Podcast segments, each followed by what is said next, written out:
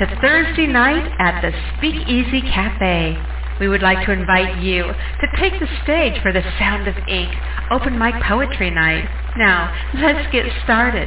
I want your ink in our ears.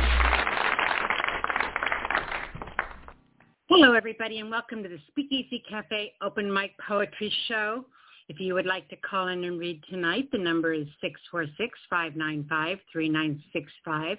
That's 646-595-3965 if you would like to call in and read.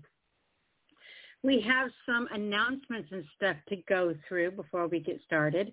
So as I go through these, make sure that you have are getting your pen and paper and quill and tablet and, and parchment and whatever the heck it is that you write on ready because we'll be doing our inspiration, inspiration from the Inkwell mini workshop in just a moment.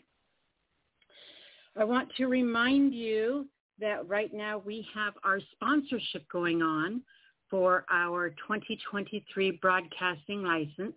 If you would like to donate and help sponsor the show, you can find us on GoFundMe under the Speakeasy Cafe, or you can go to my Facebook page, which is Nyla, first name N-Y-L-A, last name Alisia, A-L-I-S-I-A.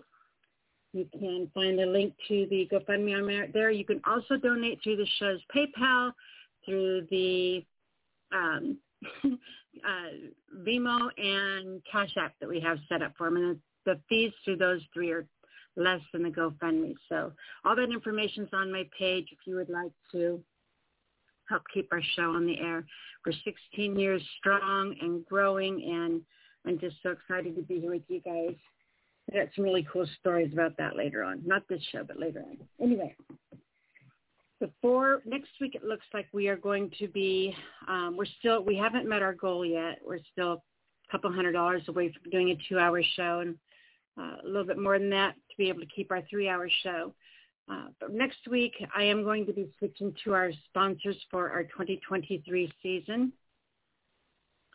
So this is the last week we will be, unless I don't get it done, this is the last week that we will be doing our thank you to those of you who stepped up to the plate and kept us on the air this last year. This is a community effort, you guys. We cannot do this without your help anymore. The you know, the licensing fees are just too much for me to do on my own. And so for the last eight years, um, people have been stepping up and helping me sponsor the show and keeping us going. I just really appreciate that a lot. But our 2022 sponsors, I want to make sure that they get thanked because they're absolutely amazing and we love them. They are Karen Depth Writer DeWitt, Melvin Douglas Johnson, Darian Noreen Snyder, Douglas Curry, George Wiley, Vicky Aqua, Debbie Kelly, Annie Tillery Waldo, Timothy Melton, Kevin Kraft, Alana Morris, Ronald P. Bremner, Jade Mist, Todd Carter, Paula Sweet, Lori Binder, Glenn Combs, and Trina Pierce. I also want to thank those of you who made anonymous donations in the memory of John Music Man Cave, our Appalachian poet, Philip Kent Church, Ray Neighbors, Glenn Still, Charles C.B. Banks, Terry Rose, King's Cadence, and Rick Smith II.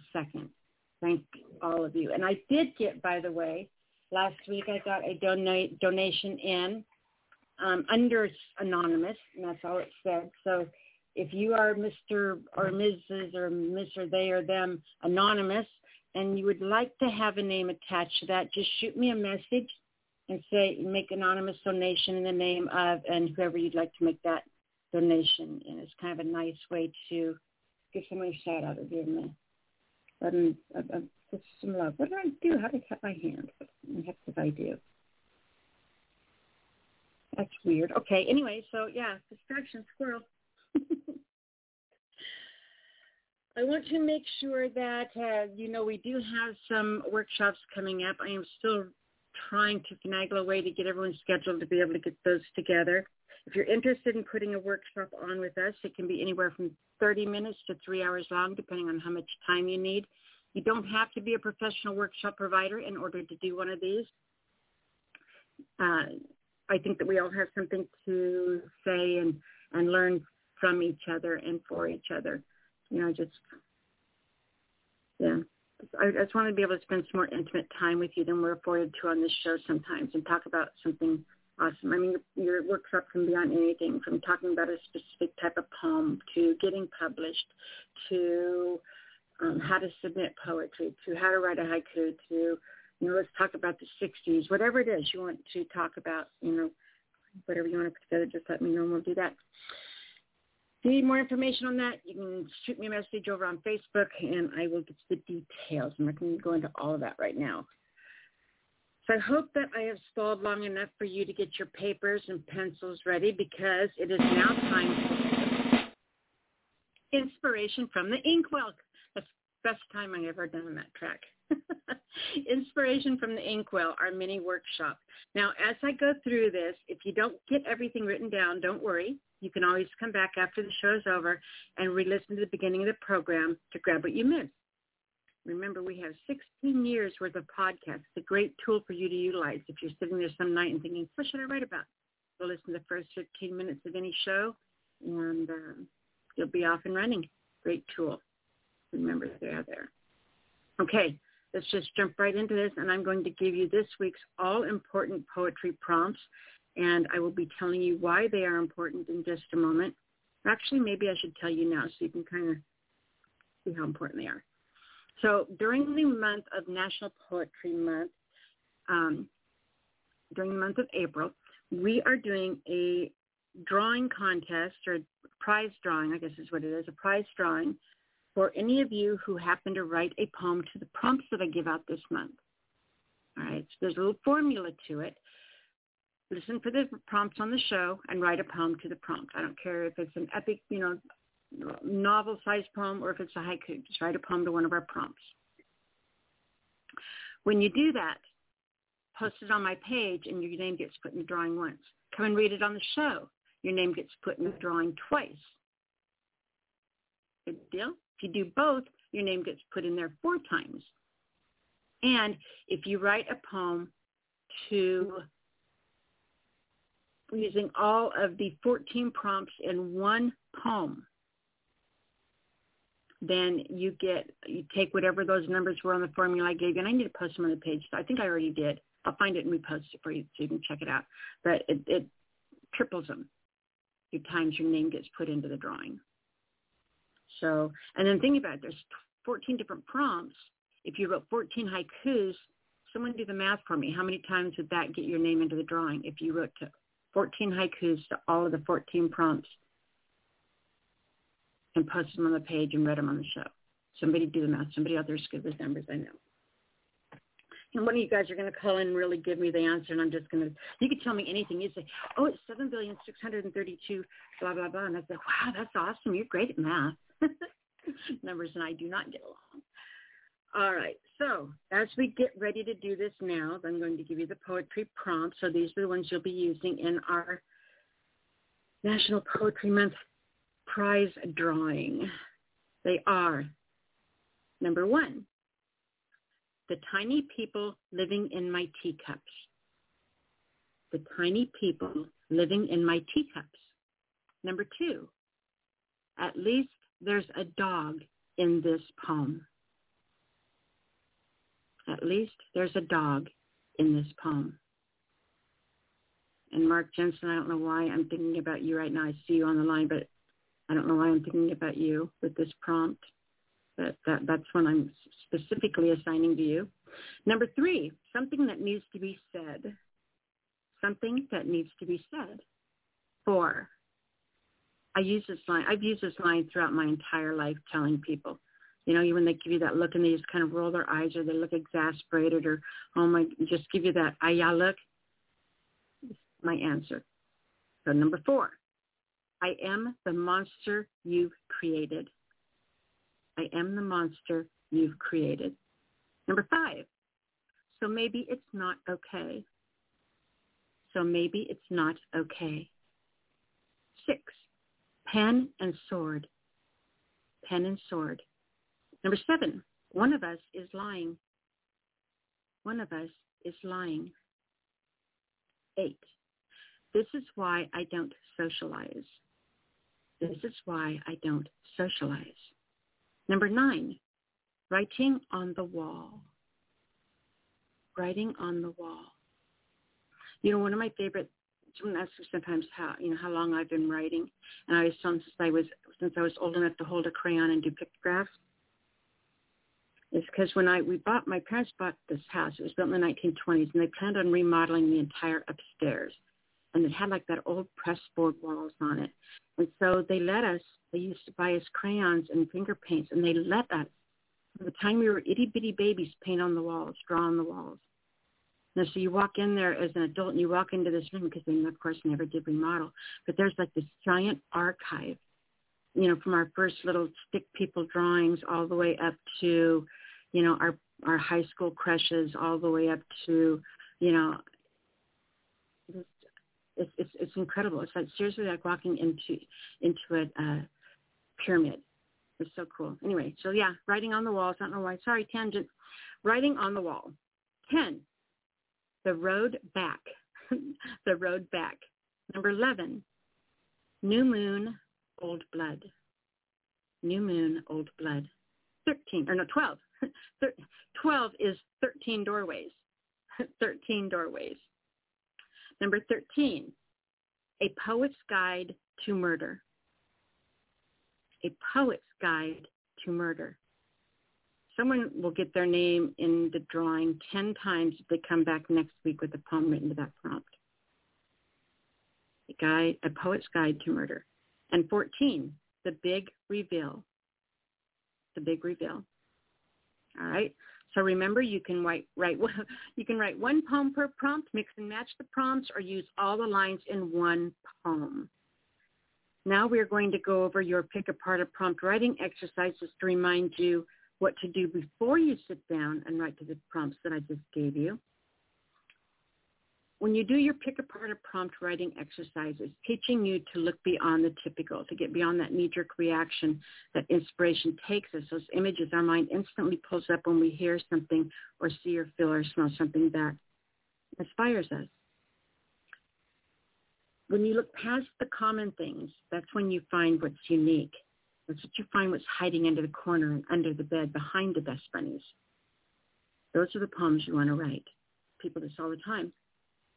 But, you know, someone's doing a, a Halloween anthology or a, a, a, Halloween, an anthology on October or a fall, a fall. Right, whatever. You know what I'm trying to say. I'm a professional. Don't try this at home, you guys. It's really difficult. so they're doing an anthology about October, about fall, and you know, you submit this amazing poem you have about fall, leaves falling or Halloween or Thanksgiving dinner and it doesn't get accepted. You send it in for submission, it doesn't get accepted, and you think, well, those bastards, why didn't they like my poem? That's a great poem. I'm never submitting them. I'm never going to, and I just write for me, and I'm never going to have anyone. In. You know what we do. You know. You know. it has nothing to do with the fact that your whether your poem was good or bad or not. It has to the fact that they had a 100 submissions with poems about falling leaves. They had, you know, 80 poems submitted about Thanksgiving dinner and a bunch of poems submitted about Halloween. And they're not going to do a whole book on just Halloween poems. So had, they had to pick and choose. So how do you find the ones that they choose inside you? You do something like this. And it doesn't matter whether it's the prompts that I just gave you or any time you sit down and write. Okay, so what I want you to do is I want you to open your journal or your notebook, and the you don't need to do it right now, just when you're ready. um, excuse me, that's what I've been trying not to do is cough. We have a completely different sound setup this week as we did last week because my studio is still broken, and uh, so I'm not able to mute myself when I need to do that, and I am getting over a cold, so forgive me.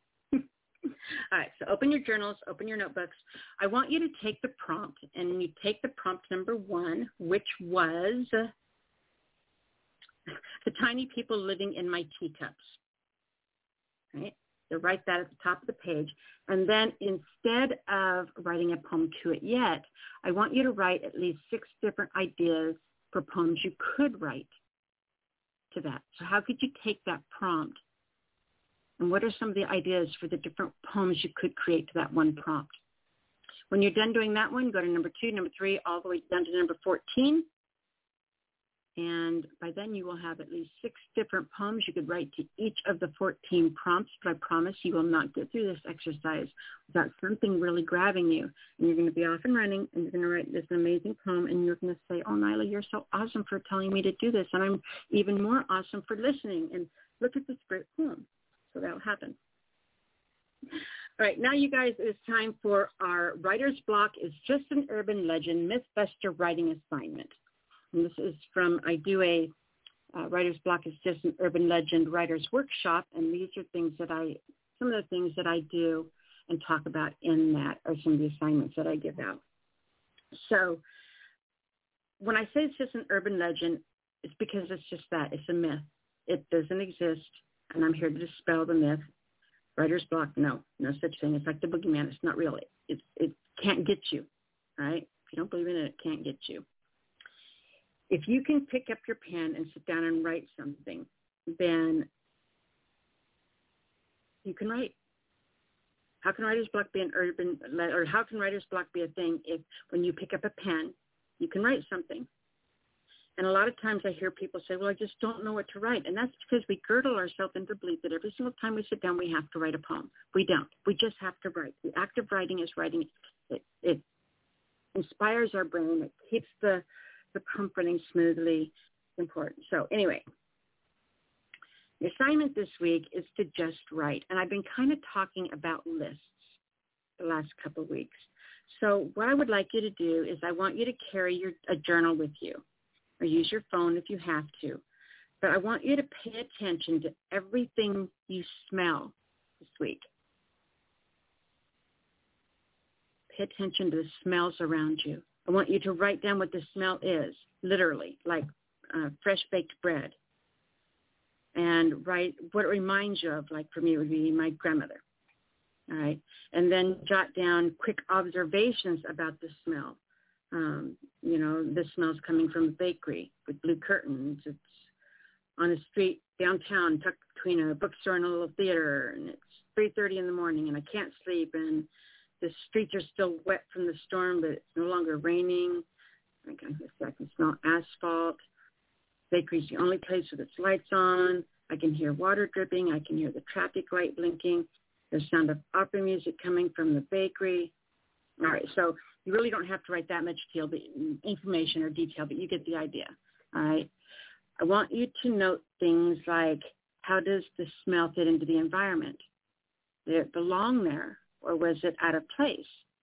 You know, what made it stand out? Did it evoke an emotional response or a memory? You know, when you smell it, does it have a voice? Does it have a face? What does it want you to do? All right you don't really have to jot down a lot. The more you do, the better. But more or less, I want you to just really just actually just write quick blip that when you read it back, it'll remind you about the experience. You'll be able to pull that moment up in your mind and be able to remember more things out of it. So once again, pay attention to everything you smell during the day, the good, the bad, and the ugly, and write it down. And that's it. That's all. And that's when you're done, you go through the list and create a poem. For example, should I do that? Okay, I'll do this. So for example, I thought I would share this one with you guys tonight because not only is it one of my daily haikus, which we'll talk about in just a moment, but it's one of I write a haiku every single day. And not only was it one of my daily haikus, but it was an observation about smells. Smells that I was, uh, it was inspired by smells while I was grocery shopping. All right. So kind of shows you how you can make a poem out. If you make all these observations, write them down, how could you turn it into a poem? So this is my poem about smells. You, in aisle five, particles are now in my nose. That's my haiku. All right? That's one of my most horrible, well, I'm not even going to go there. Anyway, that was my haiku about smell. That's how you can, you know, take observations and write them down and use them in a poem. So remember, it doesn't matter what you write as long as you write. And that's it. That's it for this week's Mythbuster writing assignment. Once again, I'm going to run through this week's poetry prompts. Remember, if you miss any, come back after the show and listen to the podcast. One, tiny people living in my teacups. Two, at least there is a dog in this poem. Three, something that needs said. Four, I am the monster you've created. Five, so maybe I'm not okay. Six, pen and sword. Seven, one of us is lying. Eight, this is why I don't socialize. Nine, writing on the wall. Ten, the road back. Eleven, new moon, old blood. Thirteen, or 12. I did it again because I see the word 13 from my face. 12. 13 doorways. 13. A Poet's Guide to Murder. And 14. The Big Reveal. All right, that's it. There we go. To close this out, I want to remind you that as food for thought for our creative souls, you have to read, read, read. I used to never read because I thought if I read something that it would influence my writing. And this is when I was really young, like high school. But you know, I couldn't, I couldn't read because then I would, they would influence me, and it wouldn't be my poem from my creative brain, which is the most special and awesomest place. And it was so silly. It was so dumb. Read, read, read. You have to have input in order to have output. You can only create what you know. You can only draw on experiences that you've experienced. You know, so input, input, input. Read, read, read. Experience, live, make messy. All right. Remember, you are what you eat. That counts for your brain too. Now, as I talked about earlier with my haiku, every day I would like you to go out and write a haiku poem. Haiku, three lines, five, seven, five syllable count. Each day from point A to point B, go out and find your 17 syllables. This, if you were to only do one writing practice out of everything that I share with you, everything I talk about, if there is only one thing to give you, and this is the only thing I could, only advice I could give out of all the things I ever say to become a better writer is this one right here, your haiku a day maybe I will do a workshop, a little short workshop on why, what the haiku is, why the, the essence of it, what it does, how it, you know, just maybe I'll do that. Maybe I, maybe I will do that.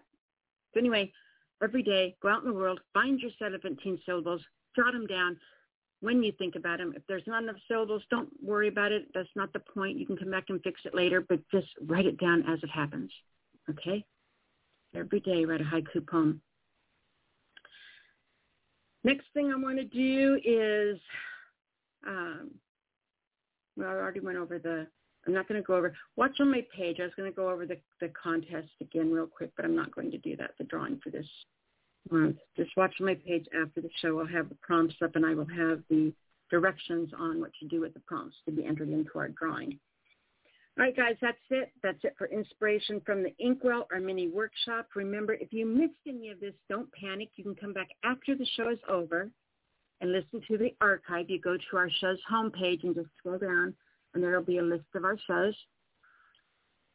You can start it, stop it, listen to the first 15 minutes, jot down whatever you missed, and you will be off and running. But don't forget, it's very important this week. Get those poems wrote to these prompts. Get them posted on my page. Come read them on the show. Get in the drawing. We're going to play an audio track. This is a brand new one that was just sent in by Levi Todd. If you're interested in having your track played on the air, you can send them to me on Facebook or you can email them to me at the T-H-E, the at gmail.com and just make sure you put audio file or something like that in the subject line for me. We'll get them uploaded to the show and we will play them for the world. This is Todd or Levi Todd and it is a piece called Bruise. Here you go. The other month, I gave myself a black eye while trying to do a somersault. I walked around looking like some Fight Club casting call wannabe, and when people lifted eyebrows bloodthirsty for a story, I told them I gave myself a black eye while trying to do a somersault. And yeah, that is really what happened. And each time, almost every person responded with, you should just make up a cool bar fight story. And each time I wanted to tell them, you're right.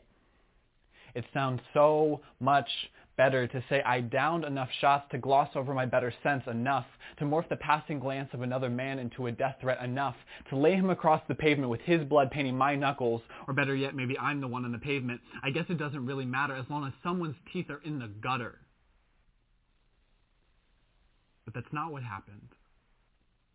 I accidentally gave myself a black eye and I'm not feeling insecure enough about my manhood to start lying about how violent I can be, but if you really want a story, here's a metaphor.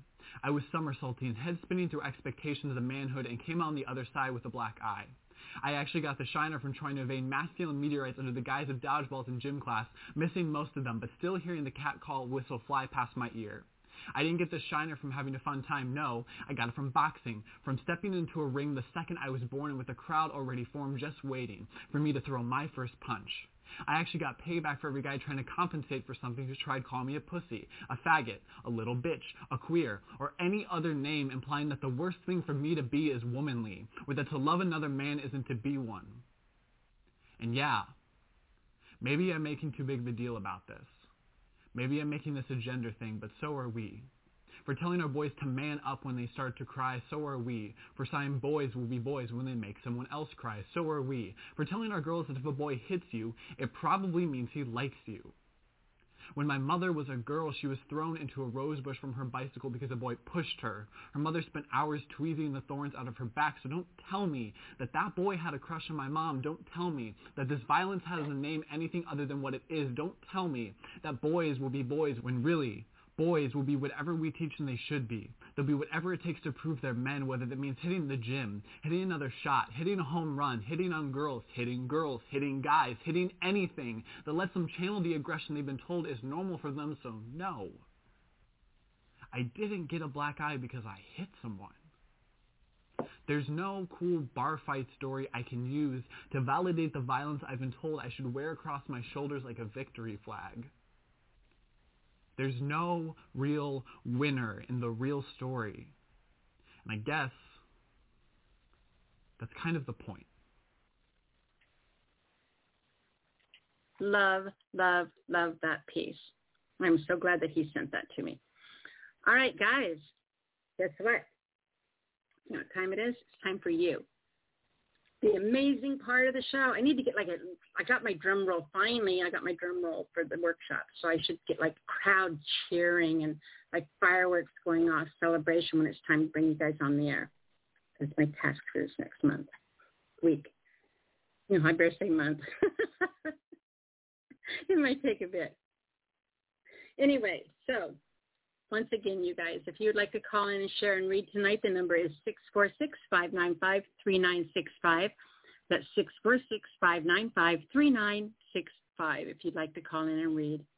If you are on hold, this is what you can expect. We do take callers in the order that you call in, such as area code 860 is our first caller for the night.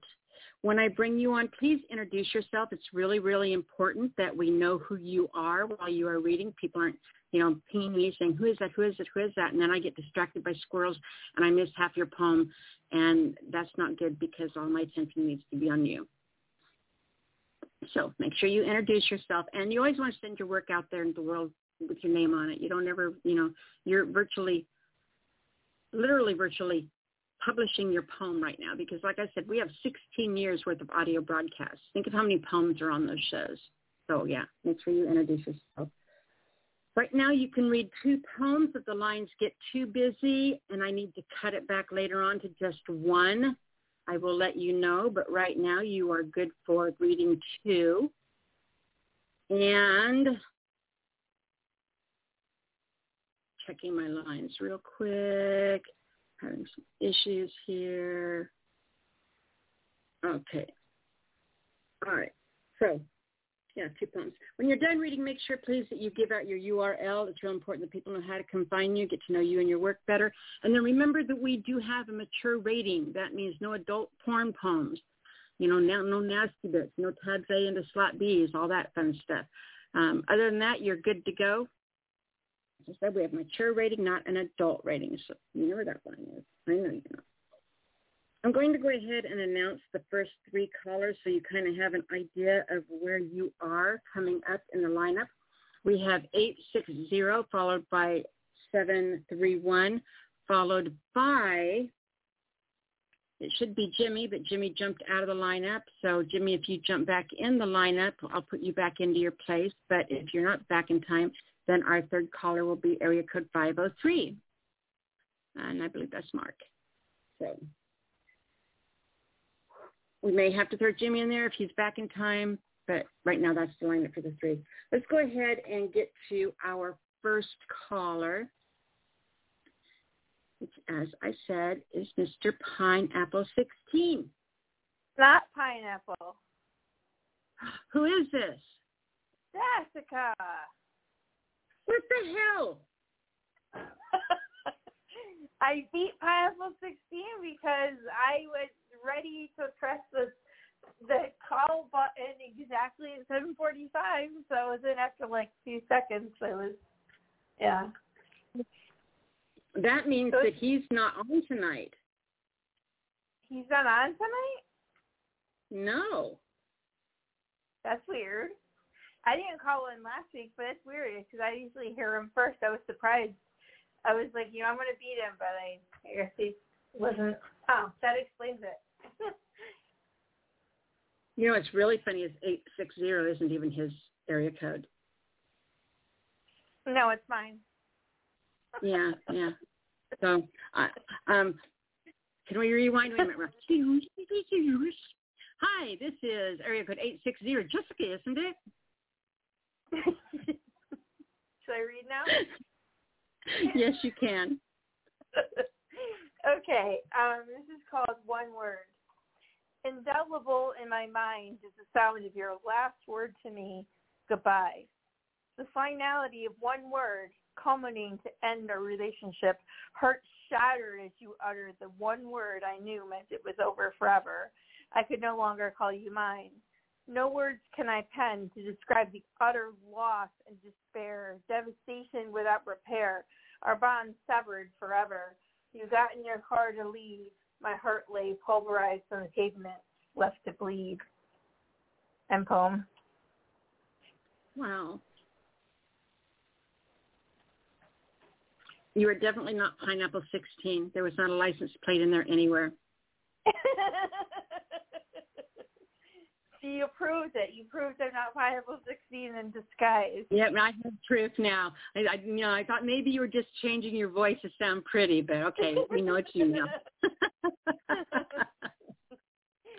and here's the, I don't want rushing, but uh, yeah, here's the second one. It's a quick one. Um, Okay. I was uh yeah, okay. Bring it home, sledgehammer, my brain, trigger, mm-hmm. no mercy, intrusive, uninvited, scorching, smoldering, reigniting, forever mm-hmm. burning, still here. And home. Absolutely love that. Neither one of them were long enough, but I absolutely loved both of them, honey. they weren't long enough.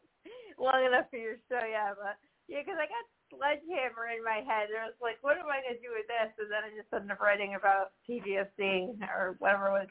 Because I was having a hard time last week. So, and when I was, and it was, I didn't call in because I'd been just sleeping until like right before I was about to call in. I'm like, I'm too tired and I didn't feel good. And, but yeah, so yeah, yeah, those are my two posts. um, you can find me on Facebook, Jessica Brooke poetry. Um, YouTube Jessica Brooks apostrophe ES poetry. Um, and uh, my fourth book called out of no out of the chasm my third book sorry uh, Stigma on Fire is going to be out very soon probably beginning of next month hopefully at least um, okay uh, oh by the way I'm Jessica Brooke in case I didn't say I didn't but oh well okay just you can let other people on. I'll stop rambling. oh, Jessica, I appreciate you so much. Thank you for for having such fun with me. It is always absolutely a delight to talk to you. I, I missed last week, so it's, I was like, I better, I have to definitely get on this week because I want to miss a week. So you have a good night, and I hope your your cold is completely better soon. Me too. Thank you, sweetheart. We'll talk to you next week. Okay. okay. Our next caller comes from area code 863. 863. No, I am. I don't have 863 on the board. How did I get 863? We have 731, which is Michael. Let's go ahead and get Michael on the air. Are you I with can't me? believe I can't believe Jessica did that. Great poem, said this so short. I'm right in the middle of eating a hostess snowball. oh, what does that make me think of? What was that movie where there was a, like the zombies and they had to go? They killed Bill Murray and went to an amusement park and they they got the hostess truck and he was looking for Twinkies, but all there was was like a giant truck of snowballs. I don't know. I'm halfway through a snowball. Now I got to set it aside. Eh.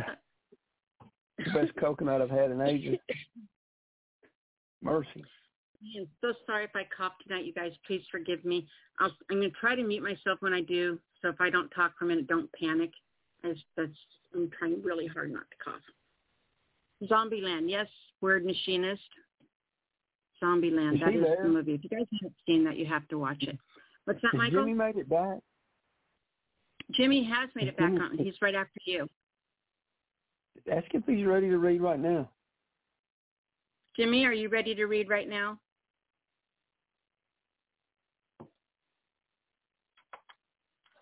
Jimmy, in chat, will you please let me know? Okay, so you want me to bring Jimmy on first? If he's ready. All right, well, I'm leaving you on live with us, okay? Okay, go ahead. And, and you get to meet me and you get to talk to him and, and comment on his poem. No, I'm not going to comment. I'm just going to visit. That's your okay, job. fine. 702, you're on the air. Hello, Nyla, Mr. Michael Todd, Hi, West How Tennessee. you doing, I'm doing, I'm doing great. I'm doing fantastic. I'm I'm a little little uh, surprised. I'm I, you you gave me your turn. Well, I did, I did, but I I wanted to point out something that you're in the middle of. I don't know if Nyla's really all that aware of it. She's she's out there. Uh, you're in you're in uh you're pimping. Oh my God, you're pimping. It's like the old MySpace days when you're you're featuring one writer after the next and you're giving them exposure and everything and and uh you should explain what you're doing and why because that's something people hell they didn't even understand it when they were in the middle of it before but now you you've gone rogue on us my friend so talk to me no, I I don't know how I got out of the lineup. I don't know what happened there. I I didn't I pressed nothing and all of a sudden uh, news to me when Nyla said that. So, uh, Jimmy Ray Davis, word machinist. Um, so Nyla, I actually sent you a video. I don't think you saw it yet, and that was uh, the poem I mentioned last week, a new poem that I was going to read, a very uh, horrifying poem, uh, most horrifying because it's true. It's based on a true event uh, that transpired in 1974. But before that, we'll. Uh, I was going to go. ahead. No, before that, I'll do uh, an older poem that is complete opposite, much more lighthearted, and um, this kind of ties in a little bit with your prompts. Now, I wasn't. Uh, I didn't myself. I didn't grow up in the 50s. Not quite that old. Uh, but I love the music of the 50s and 60s, the oldies. And I wrote this poem back in the MySpace days. And it was kind of like imagine some of those great songs and artists from the oldies rock and roll being the prompts. That's kind of what this reminds me of when you talk of prompts. So this is called Those Oldies But Goodies Remind Me of You. Remember, Diana was Paul's girl, and Donna was Ritchie's flame. Lollipop and Peggy Sue both had their heyday. I'd like to rel- relive those glory days and sing you a love song and take a dip, dip, dip with my Ramalama Ding Dong. Bomb but a bomb, they sang along, all the cats and chicks. The king and his cellmate stuck around to get their kicks. Now you are my earth angel in the still of the night. And if you do the shaboom with me, every night would be Saturday night. Johnny Ace was pledging his love in vain to run around Sue. Bobby D was splishing and splashing. Good golly, Miss Molly was too. Baby, think of those happy days All the boys had the summertime blues. And if you stay the night with me, I'll take off my blue suede shoes. Jay sang of this magic moment while Dion was wandering. Otis sat on the dock of the bay. His fate he was pondering. Like Setzer, I'm just a stray cat, longing for those lost days. I've got a turntable and some old 45s. We'll mash potato while they play. Stand by me, sang Benny, and I echo that to you. And oh yes, I'm the great pretender, but I can be real and true. So let's have an old-fashioned sock hop. There will, will be no fooling or folly. With all of my love and all of my kissing, I'll be your buddy Holly. Info. I love that so much. now, what you Oh, that was- your favorite dark poet, huh? What's that? so now what do you expect from your favorite dark poet? No, that was way too happy. I don't know who you are. Give me my Jimmy back. All right, he's coming No. back. Um, I, I love it. I love. Wait a minute. Wait, wait, wait.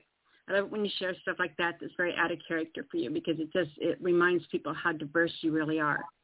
Now, before you get to your evil poem, there's something that was mentioned that you kind of missed. So I wanted to bring you back on track because Michael was talking about something you're doing on your page where you're pimping out a bunch of poets and sharing other poetry and Um, sharing their work. And well, he asked you a question about that. So Michael, did you want to ask him again or remind him? No, he heard me. He just hadn't got around to it. And by the way, I have every damn record you just wrote about, I love them. I knew you did. I know you do. That's awesome. Um, no, so Then if when- you when- remember, hmm? Go ahead. no, I was just going to say, um, it's not. Uh, I don't think of it as a big deal. I when when, back in the MySpace days, we did a lot of a lot of us uh, shared things back and forth, and there was a lot of promotion going on, whether it was on radio shows or through the uh, different prompts and the and the groups and the events that we did. Uh, when I did my live shows, I would always try to read other poets' work. Um, I used to do my uh, I did a feature on my blog on MySpace called "The Greatest Poet You've Never Read," and I highlighted a lot of people that stuck around for a long time and became part of the community. Um, and it's just uh, it's just kind of about giving back because we've all been in that position. When I first got on MySpace, you, Nyla, there were several others that that uh, extended their hand to me. So it's uh, so what I'm doing on the on the poetry page. There's a couple of things I'm finding.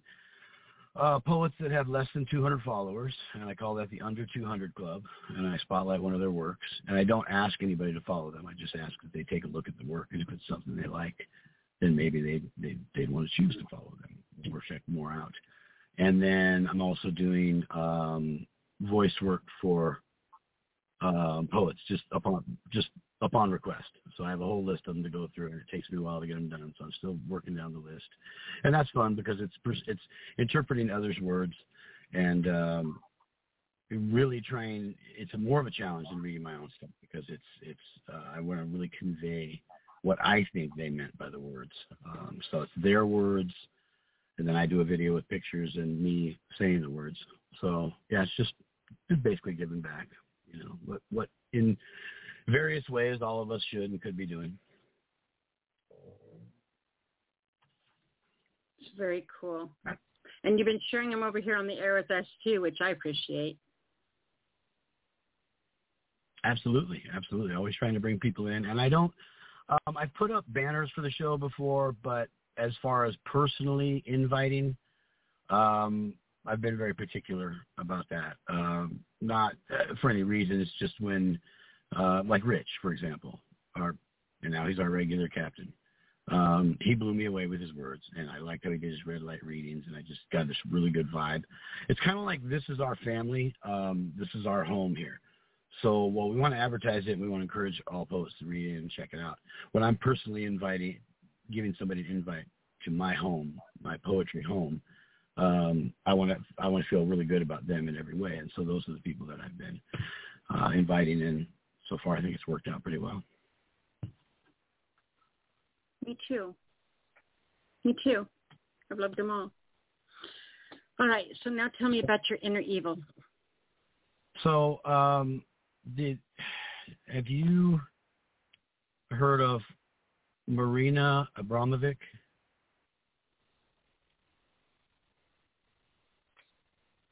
Um, no, not that I not not not in my instant recall.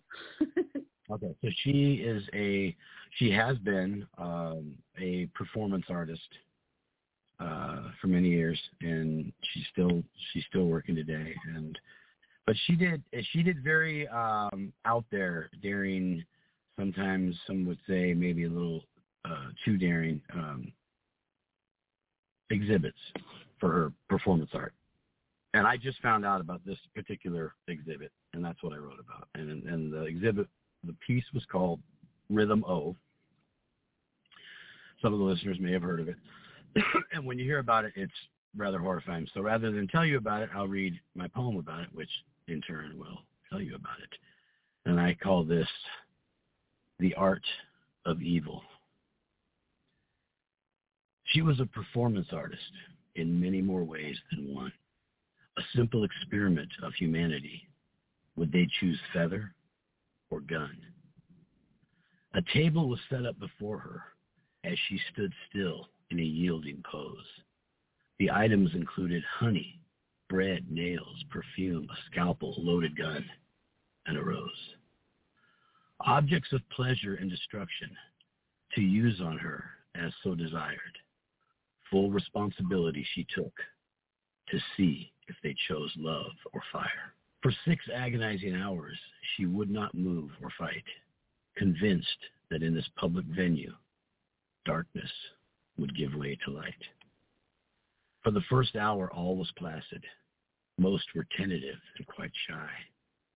They gazed at her in disbelief, her self-objectivity being so high. Eventually, the emboldened arrived to treat this fair object as such, dousing her body, tying it with string, unabashedly her private realms touched. By hour three, the proceedings grew dark. Someone cut her neck, drank her blood. Her clothes cut off, carried to a table, a knife jabbed between her legs into wood. She was groped and assailed by many, someone placed the gun in her hand, pointing it obscenely at her very throat. Surely this madness must end. Finally, at the close of hour six, the exhibit was called to conclusion.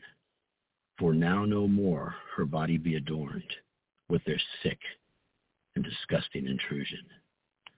The evil of man once again proven, she walked away through the throng, not one of those miserable fiends could meet her gaze or admit doing wrong.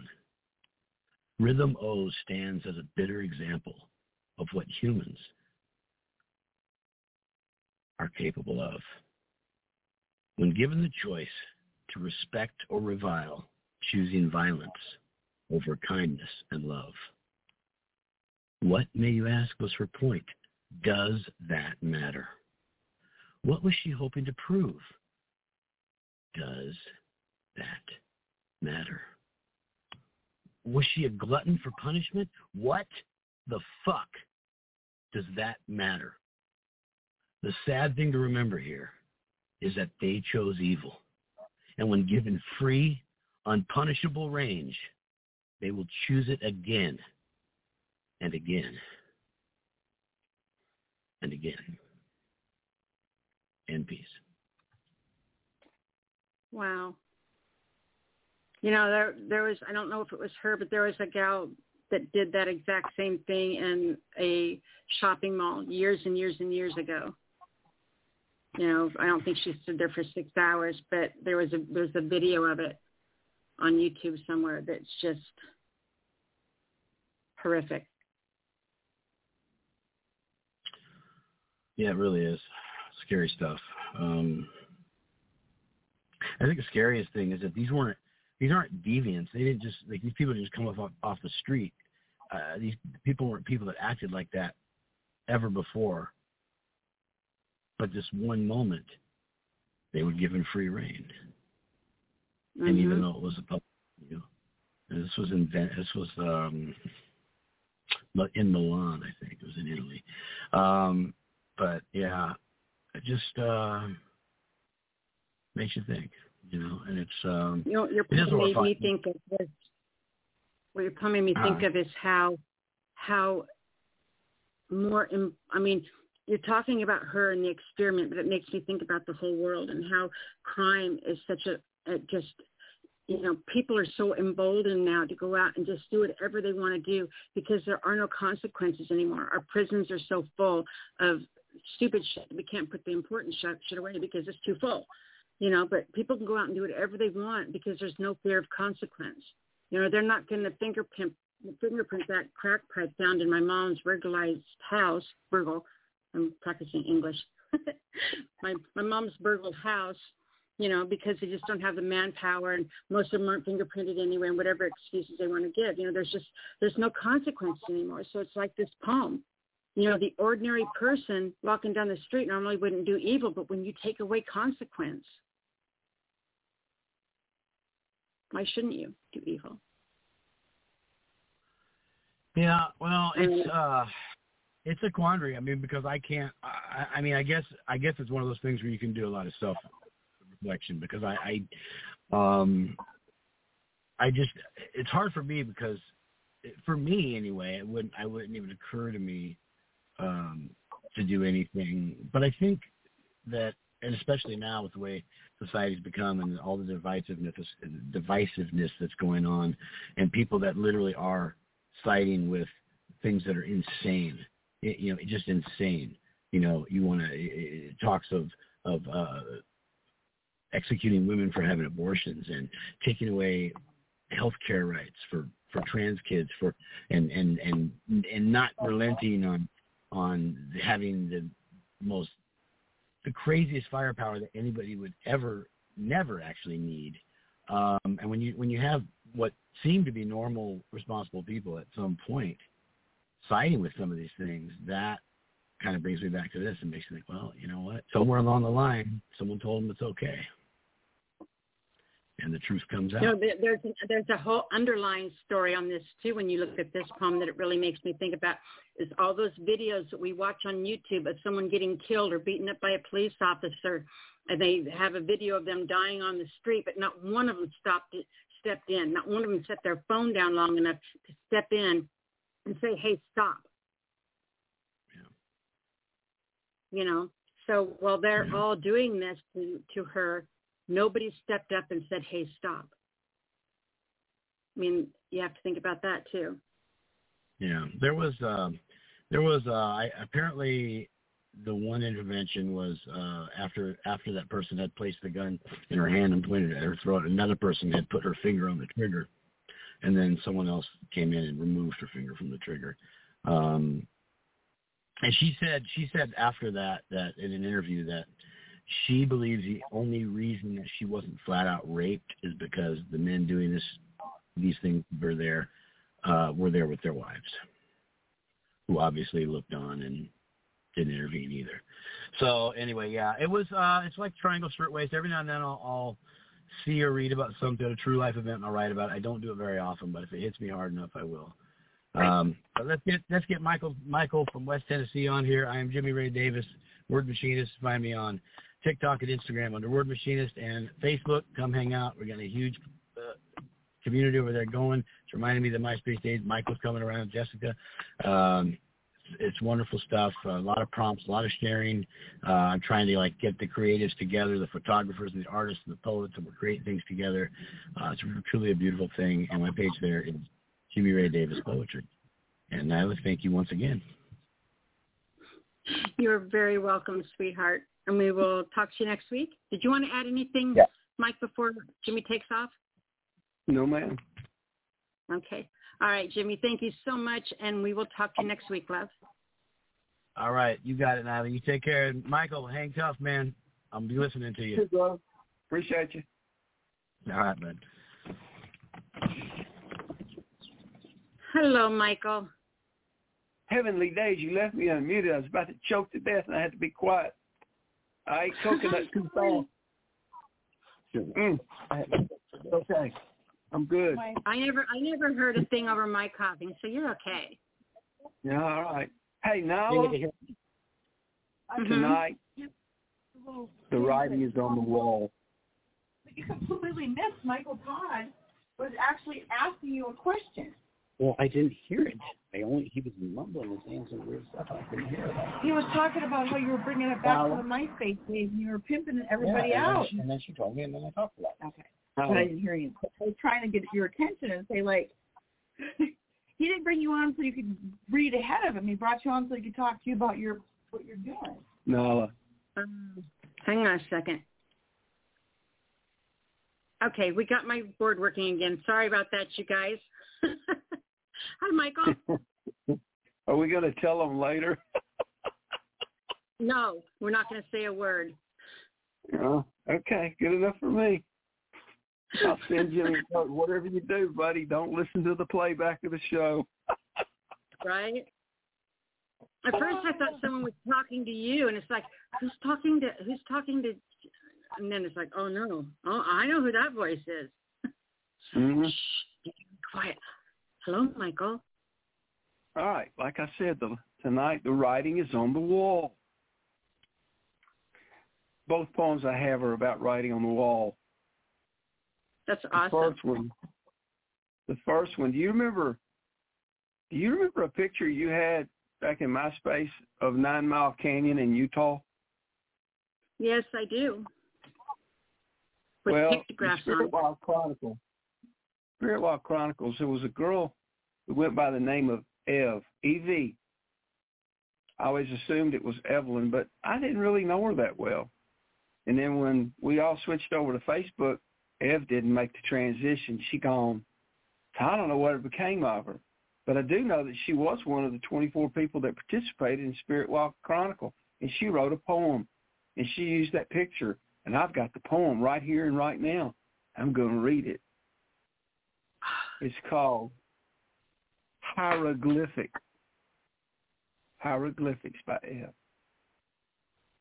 Hieroglyphics are treasures of the past, treasures long buried in history's tomb, sketches etched in dust never made to last beyond the ephemeral legend's womb, ciphers of a language that has been cast away like existence long ago doomed.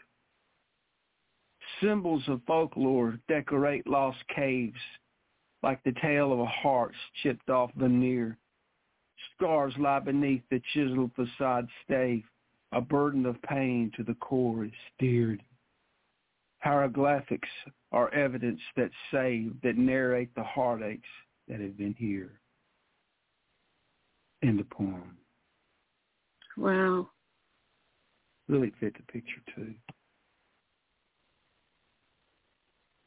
I remember that. Yeah, it's really funny because right now I'm in the the process of scheduling my. I'm going there for three weeks this year.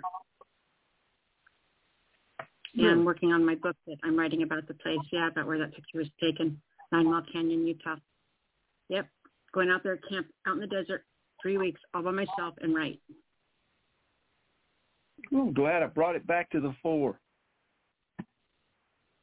Good for something, aren't I? You, it's amazing. It's absolutely amazing that you have those. I found I found them in my sent folder. I found all the I found the ones that you would send me, and then I would write my reply. They're still all in my sent folder. So I, I have a lot of them too. Good, good. I'm trying to round up as many as I can. It's a mission I have. Well, we'll have Yeah, to uh, and compare I got- dates and see which ones I have, or I'll just I'll just re I'll just reply and send them all back to you. That'll be fine. Okay. It works. The second poem I have tonight is about being in a funeral home. First time I ever noticed it was in a funeral home. It was a, a relative, more my wife's distant relative. You know, when you go to a funeral home and people get pictures and they'll make a, a DVR of them and they'll use a projector and they don't use a screen. They just put them on a white wall. It works just fine. And you can watch pictures of a person's life unfold from beginning to end. That's what this is about. This is called Vintage Wallpaper by Michael Todd. As you enter the room, it catches your eye, commencing without color, pages critically torn, images worn in succession go by. They work their way up till the day you were born. The old appear to be frail and tired from life as one generation passes to another. You are held proud and firm by a husband and wife, maybe surrounded by sister and brother. Steady progress is viewed from cradle to stroller. Little boy's blue and little girl dresses pink. As you take your first steps to the arms of your mother, too soon you're out on the roller skate rink. The ones at the fair with the curtain drawn tight, the joys of your youth, teen years quickly span. There with your first keys, that old car takes flight, smiling cap and gown with diploma in hand. Some might be from colleges, others from war. Few know the direction the future will take. The world is at your doorstep. You are going to go far. Never a forethought of mistakes you might make. A bride firmly clutching the arm of her father. A groom stands in wait, the best man at his side. Over years, they'll learn to lean on each other. Oh, their faces that day are just beaming with pride. Time passes swiftly. Soon their time will see them with children that they must now raise. The children grow quickly, departing nest to roam, leaving parents alone for the rest of their days. Time sequence erratic as the program is filled with grandkids, anniversaries, a select holiday. Together they'll grow old. Their lives seem surreal and nature takes its course as one is called away. The other left behind to live out the years until from the walks of this life she answers her call, while those left behind shed a measure of tears here to gaze at a lifetime as shown on this wall. In peace. Wow. You know, the saying that youth is wasted on the young. There's I don't I can't think of any more profound or truer words in the world.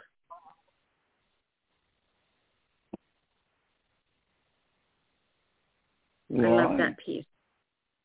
Thanks. You're welcome. I'm not for sure. I can't prove it right now, but I think out of everybody that participates on this show, I'm the oldest. Hmm. I don't think so. I think Bob Tobb is. Really? Mhm. Sweet. I'd say I wanted to be the oldest. Assumed I Oh. was. Well, sorry, babe. You got some work to do first. Hey, I'm hanging in. you are. I'm very thankful for that. Great. I really do appreciate Jimmy bringing back those doo-wop songs earlier. Jimmy Ray, thanks a lot, dude. You know, the best way in the world to say I love you is with doo-wop. I believe that. 50s music. Yep. All right. You know what time it is? It's time for me to step aside and make room for the real poets. If y'all want to visit me, you can come over to myketodd.blogspot.com. That's M-Y-K-E-T-O-D-D. And uh, I love to entertain you. Awesome.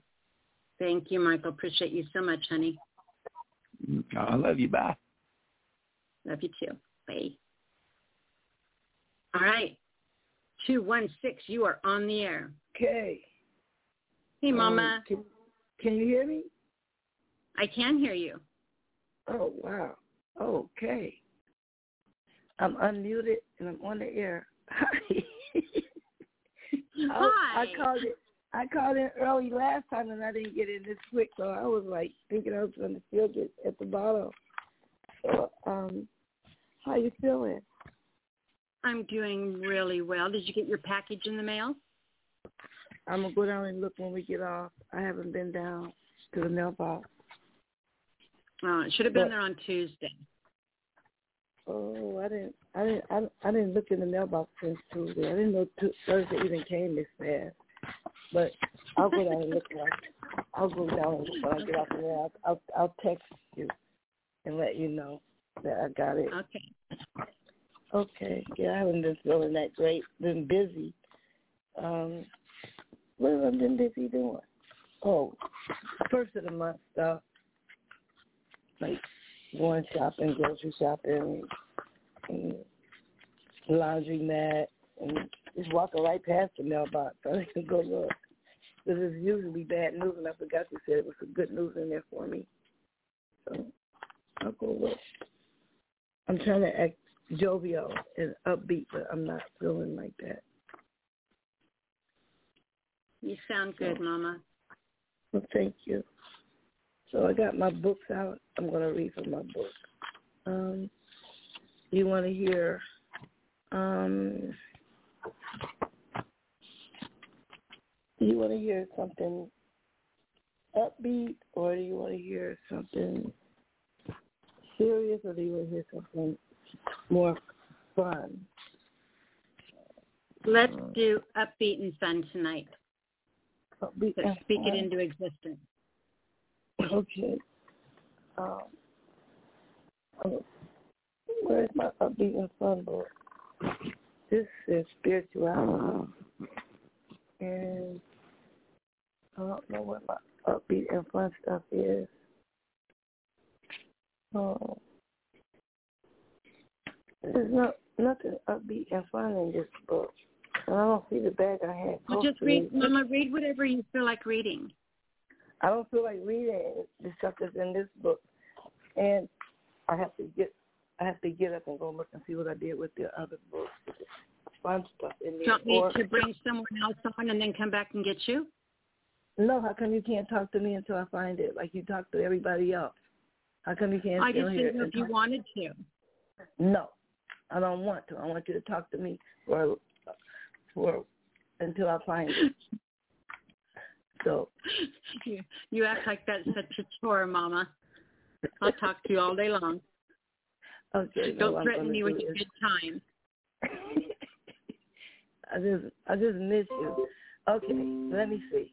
I'm gonna just read something off the computer because um, Oh, I don't even feel like getting up one chasing it. What did I do with it? I took it in the other room and now I don't see it and I gotta do it like this. And it's probably easier to get up and do that. So tell me okay. I know I'm boring. Okay, come back to me. I give. Are you sure? Yeah, because I, the computer's taking a long time to, to come on, and I don't even know why it went off. Because I, when I don't pay any attention, it just goes off by itself. And now it's acting weird. So All right. Well, we'll let Amelia read, and then I'll come right back and get you. Okay? okay, I'll go get my books in the other room. All right. Okay. All right. Three four six. Miss Amelia, are you with us? Yes. I am. Hello, Good sweetheart. evening. Good evening. It is good to hear from you. Thank you. Um, you wouldn't believe, well, actually, most people would believe uh, that are on Facebook. I've been coming under a great deal of attacks across Facebook, and uh, it has gotten to a point where I can't even comment on my own posts. I can't um, share from my history other people's uh, poetry or mine. It has just gotten outrageous. Someone is attacking my and I keep trying to tell Facebook, you know, there's no issue and investigate and they haven't and it's just gotten outrageous. Anyway, with that said, I didn't exa- I didn't get to the word prompts, but I do have uh, one of your picture prompts uh, that I wrote. Um, so it's called, and it kind of includes a little bit of what I've been going through too. Um, it's called Painful Jealousy. Mirror, mirror in my hand, tell me about my life. My heart is in a constant state of pain. Loneliness is my best friend. Women, jealous, greedy, and envious. Stunning to me, would you really change places with me? If you knew all the pain, abuse, and the damage physically and emotionally that was inflicted upon me, would you want to change places with me? Long days and even longer nights. The grass is always greener on the other side, so willing to hurt and harm based upon what you are lacking. Greedy, cunning, selfish, lying, ignorant, and arrogant. When will you change your ways? When will you look in the mirror and change that reflection? It's not your face I'm talking about. It's your soul that I'm discussing here. When will you stop your nonsense and cruel words? When will you change from all your vicious rhetoric? When will love fill your heart? When will joy be expressed? Thinking you have all the time in the world to make your road straight and your actions right. Nobody knows the day or the hour. Better change your direction.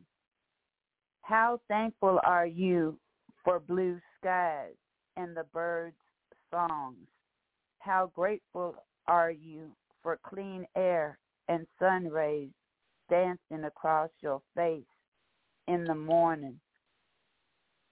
You enjoy belittling people and laughing at their pain. Love is the truth, wealth, and kindness, the real power. Deep down, you are insecure. You know your soul is filthy. You're jealous and envious of those that are humble and loyal to their families, mates, and most of all, the Holy Trinity. Enjoying misery and suffering, rejoicing as the tears flow. Moonlight cascading across the sensuous depths, erupting mercil- mercifully with savage fury.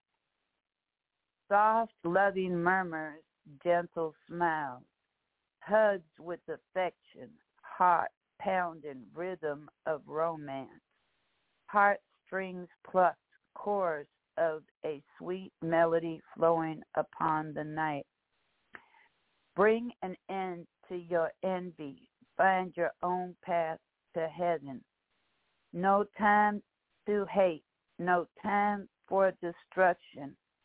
Allow yourself to heal from your pain and suffering from decades in the past. Allow tender mercies to be the ointment that soothes your soul. Hands intertwined. Love still alive. Lips smiling, eyes twinkling, a romantic flame rising as a whisper could be heard saying, Stay by my side. Don't leave. Allow me to gaze into those handsome orbs once again. We ebbed and flowed upon love's eternal light. You see, it wasn't a condition, an emotion.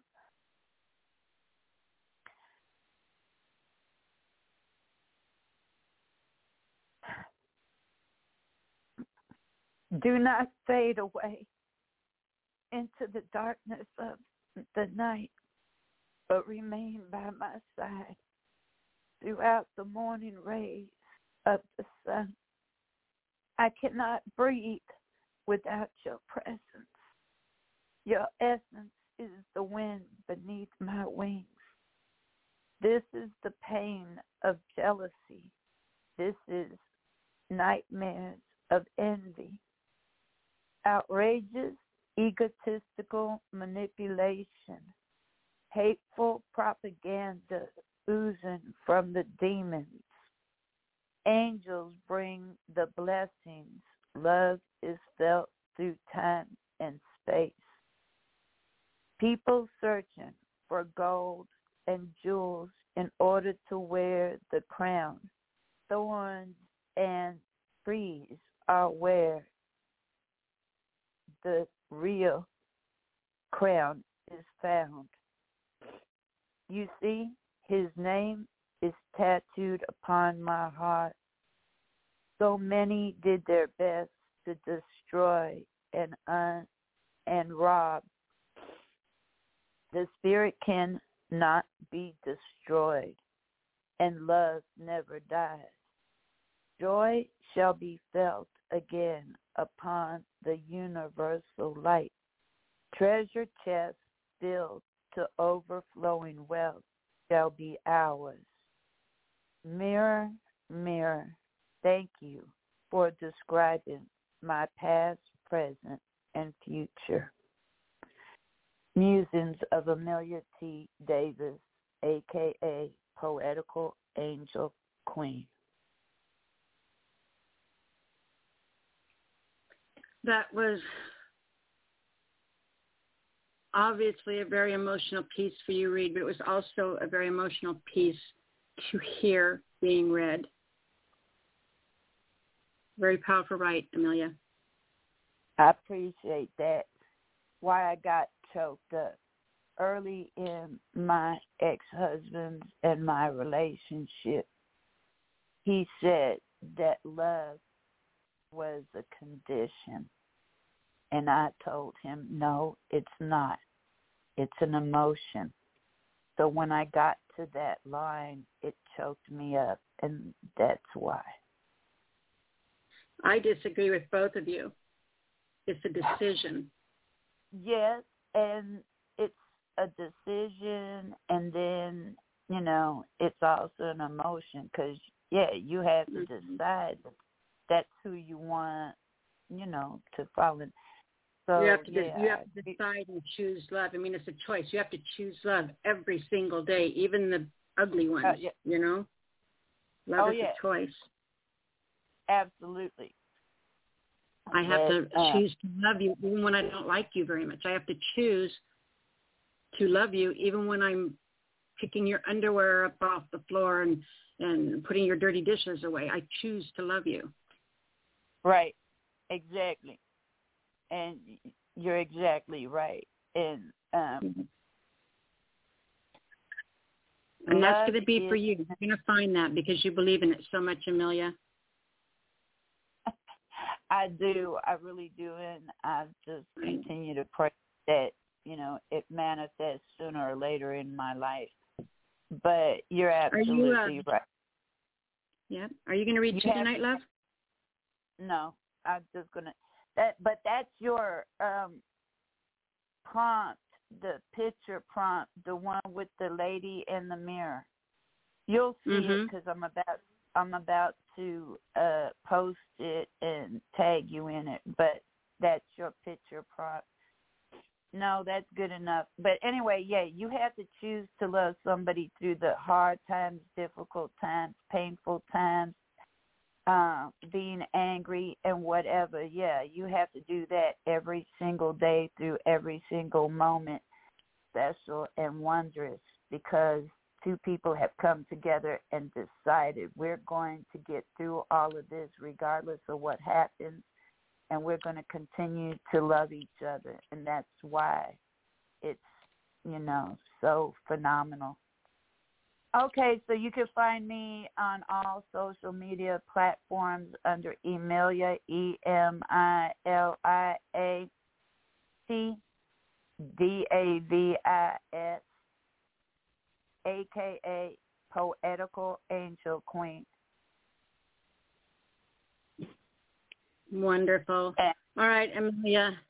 You did a great job tonight, sweetheart. Thank you. no problem for all you do. God bless. Thank you, honey.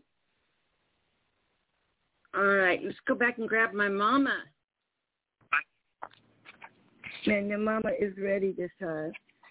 I Yay. found my book. They were right under my nose. you know, you can't find something when it's right under your nose. So, the first one I'll read is called Are You Ribbing Me? And this is because of what's going on these days where they're trying to tell us what to do with our MF womb and tell us we can't take pills and can't do this and we can't do that. And they're trying to rule us, uh, rule over our bodies once again. So the name of this piece is called Are You Ribbing Me? Give us back our rightful place. The matriarchal society was not broken when you fixed it. You need to stop playing games with yourself. When the Western heroism became patri- pat- patriarchal, the feminine energy was still ruling.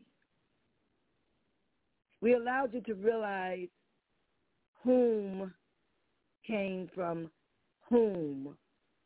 Was it not the womb who gave birth to the sun and moon? Was it not you who slid down our Milky Way?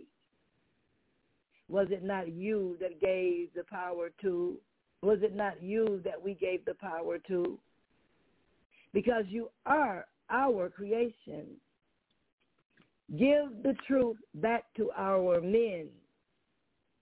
The out of control concept has bred deception before too many more myths are created. The polarity desires pulling men between masculine and feminine. In the beginning, the one who had all power created both male and female, not to rule over one another, but to be as opposite attractions, giving life, love, and joy, and to make more creations through procreation. So I was placed in the womb. In the womb, I was formed. When I got here, somebody told me I came from a rib. Did the research and found it wasn't me.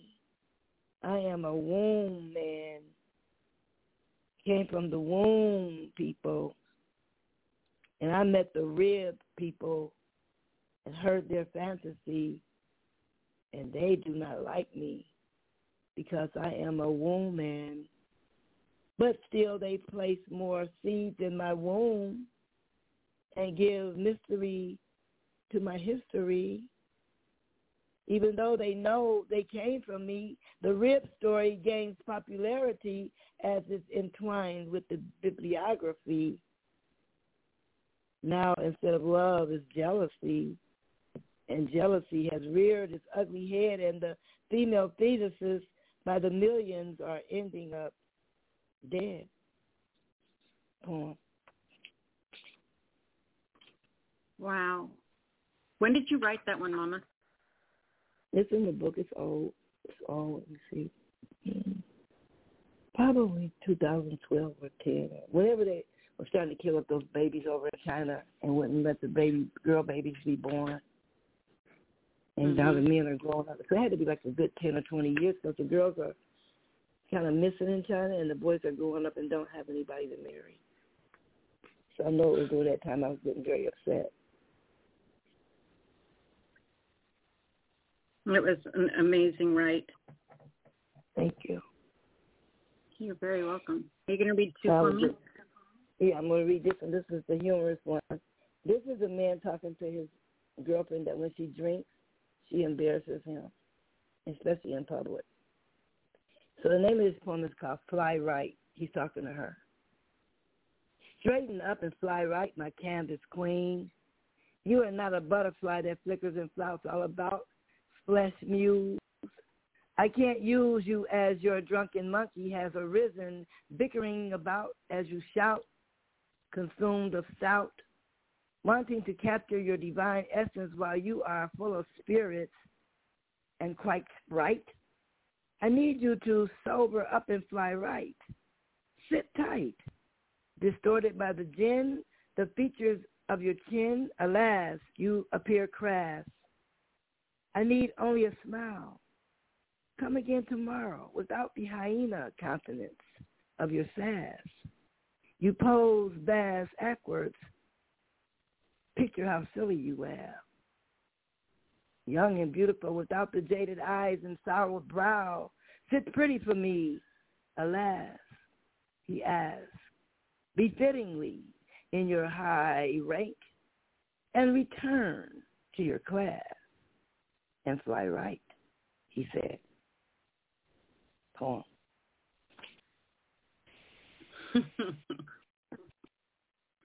fly right, he says. return to your class. She just when she gets to drinking, she just acts like a fool. That's why he says straighten up and fly right. But my favorite part is when he talks about how she how her, her hyena comes out. I mean, she just laughs all crazy in public like a hyena, and when she drinks, her can gets distorted, and um, she has this crass smile on her face, looking all crazy, and he just wants her to straighten up and uh, you know, be her young, beautiful self without the jaded eyes and the soured brow. Sit pretty for me as befittingly in your high rank and return to your class. you did really, really well painting the visual in that piece. Cause I got I got friends like that. They just like they really get crazy or look really crazy when they when we get out and they have like you know I don't say too much. I don't say anything. They just changed. The face was different. They look distorted. They act silly. They laugh out loud and crazy. And I could imagine. So I just kind of put myself in the position of this beautiful woman that when she drinks, she just changes, and her husband takes her out, and there she is, just acting like a fool.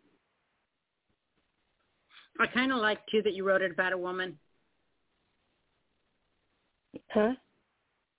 I, I like that you wrote it about a woman drinking too. And most of the time you hear about the drunk boys, but not very often you yeah. hear something about a woman. I, I that was that right. was refreshing. yeah, because you know when a man takes his woman out to show her off and she's beautiful and then all of a sudden she turns into this hyena face distorted looking weird and crazy and you know, like, what's the point? You know, taking somebody mm-hmm. out beautiful. He took a decent girl out to drink that knows how to carry herself, and you know, but now he has to be bothered with her because that's who he, you know. See, people don't know people that some people just can't drink. It changes everything on them. Mhm. You take a beautiful woman out and you have a good time, and she turns into this other thing. like what the hell? no, so he can't really drink because he's got to drive and he's got to watch out for her. So and then the whole time they're out there, he got to be scolding her because she's just cutting up, doing the drunken monkey. And you ever seen the drunken monkey? That's a, a kung fu move. I have not, but I'm willing to learn it's a it's a kung fu move. You have to see like it's a form of like a um like something they do like on Bruce Lee, like when they're fighting, they just do this particular movement called the drunken monkey. And anyway, so I was just trying to make you laugh. So that's about it. That's all I have. You did fantastic, Mama. Go down and check your mail. The package was delivered on Tuesday, it says. Okay, I will. I'll go down. It's, the, it's the book I told you I was sending you, and it was the necklace you've been telling me to send you. All right, I'll give it, and I'll, I'll text you and let you know I got it. I love you, and I appreciate okay. you so much. I appreciate you. I appreciate you, Mama. I love I, you. I adore, I adore you. I appreciate you, and I love how you always look out for me. Thank you. My mommy. And I love you for that. My daughter. Mm-hmm. Talk to you soon. Mm. All right, Mama. Yes, Thank you. Bye-bye. Okie dokie. Our next caller comes from area code.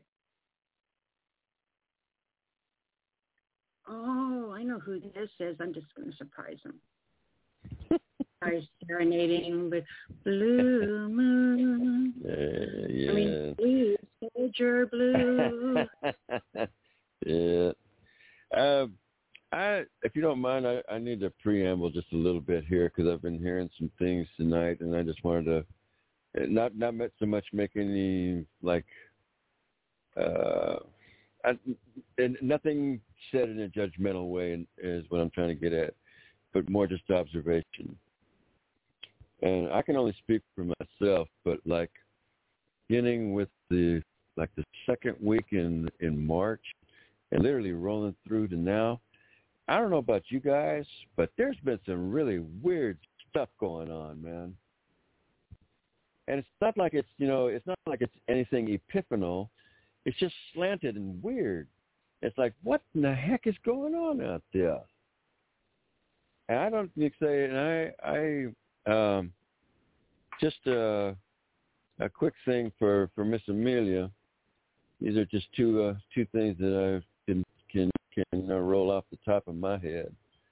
One is something that came across my stream, and then one is a prompt that I heard that I heard this evening, and both of them fit. and uh, um, one of my friends on uh, on on Facebook uh, sent this across, and and uh, you know, so it's my stream, and it it's basically says somewhere within your circle, within your group of friends and family, there's a friend of a friend of a friend who is your enemy. And then on the, then the, the the prompt, from and especially from my point of view, and it's you know I mean, people look at you know I guess they might look at my my friends list and see what it is and all. It's like I don't know maybe thirty five, thirty six people or something like that. But in any case, the the the the the, the core for that is, and this is why I don't socialize. I right? I don't like right? I you know I don't like people.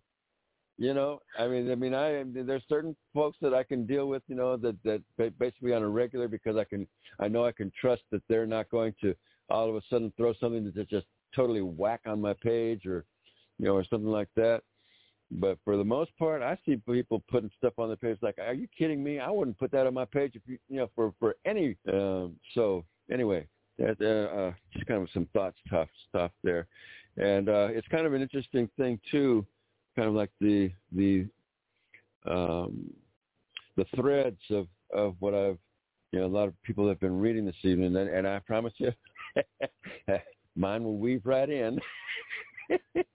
it's, they're not going to change anything on that note, but it's just interesting that they all just kind of seem to kind of be headed and obviously in a general sense, but but still in all, just seem to be moving in one particular direction. So, anyway, this this um, this piece, I'm just going to call it close calls, uh, for for lack of anything else. I think you know this this is Soldier Blue. Dead, close calls in the darkness, bone smoke, Shabe, ephemeral moral code Sean, it is done. Be done with it. Records must be kept. The dusty remains of days not given to any cause of reasoning. Waters of the past flow easily. Sticks of soft ash keep an easy warmth. Bones muster marrow for the strength of re- survival the edges of songs, the thin paintings of beautiful faces. Inse. How often, how old do they become? Ice, fire, silver of the moon. Only the darkness can seize the truth of tragedy. Eska. We are the dreams of peace, warmth, thought the peaceful ease of spirits, will they ever sing for us? Raised platforms at the back of caves, They wait for those that have come through the flames, boy. Unshattered, skilled with the rainbow set of languages, those whom have walked fearless from place to place, formed and reforming at every gathering, walking like ancient stars shining bright. Dagonska Mikage. Rainbow visions, eyes, eyes soft and kind, we have been removed, now we must return. Where darkness first fell, there is a stain, and the shadowlands collect them. While Bosque Ibakte, even as clouds roll across the sky, so too we watch as the reaper comes upon the days we have left behind in blood and sorrow. Oh, well, I mean, steps become wings in the wind. The living coals become the songs we almost remember. Bones for eyes, we resemble the dead. Leaf mold, ash feels akin to velvet, careful, lest an ember burn you. Peace or peaceful surrender. When your breath is gone, can you tell the difference? Barely turned shoulder blades. Pain blaze on into nevermore. Oh, you dodged a bullet. There's a question there. Washed in gray dilution, soft as anything still left to say, really. What really got saved?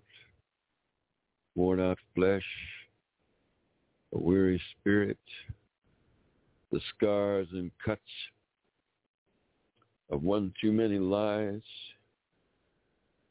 betrayals for honest promise, the last crumbs another thief might find useful. Who fucking cares? Left out in the elements for too long, weather worn, shabby clothes, shabby smiles, Nothing lasts for long. Dream or dreamer or drama. It's just another mile to walk. Too many with gold dust skills who steal and thieve to make their make it theirs. carcass slowly becoming less. One more bite will leave two pieces of one. Wolves no longer fight over what is no longer fresh, blood full. Too much to do, too little reason left to fight. Reasons for want of reasonings Soon the moon will rise, the mist will fall. It will be so much in springtime. Maybe we should follow gravity and flow with the tide. Night is at least consistent. Darkness always a certain shade of black. It is a good color when mixed with silence. Scrub trees and thorns shake the rattle another time. Death will find us. Sharp wings of hollow boned tremolo. Fire fades. Time to go. Dressed in colors of connivance, the collars make their sudden appearance, paint tallow forms of clay, we shall daub some lines of recognition upon ourselves at the last Igaku. streaks of color even the thieves won't want to use. Fear they will leave them of life. Oh, yeah, the chicanery of a tin-plated life. Pristine night, clarity of light, doggle, dredge, the corners, scoop, the concave, press, closed, the fissures, and formed, burn to bright, the dull to opaque, skills, and required. The skills are which we have.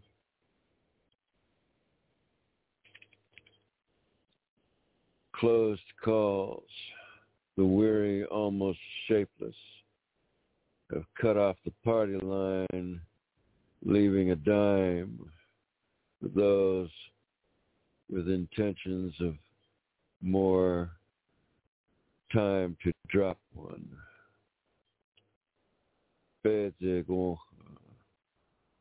Firewalkers drift with unconscious effort. See them at the edge of the fire. Secure them prior to the presence of the second, the fecund and the foul, which uh, the slither of snakes moving shadows upon your trail. We will dust them with a death terrifying they never saw coming. When you play with someone else's sticks, devastation is always a possibility. We do not worry about you. A plus to still a plus B still equals C, whether you recognize the formulae or not. We are the Ghost Road born.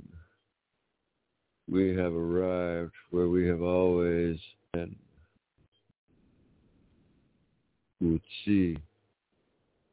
Oh, yeah, home place. Donc, jonge with me in peace.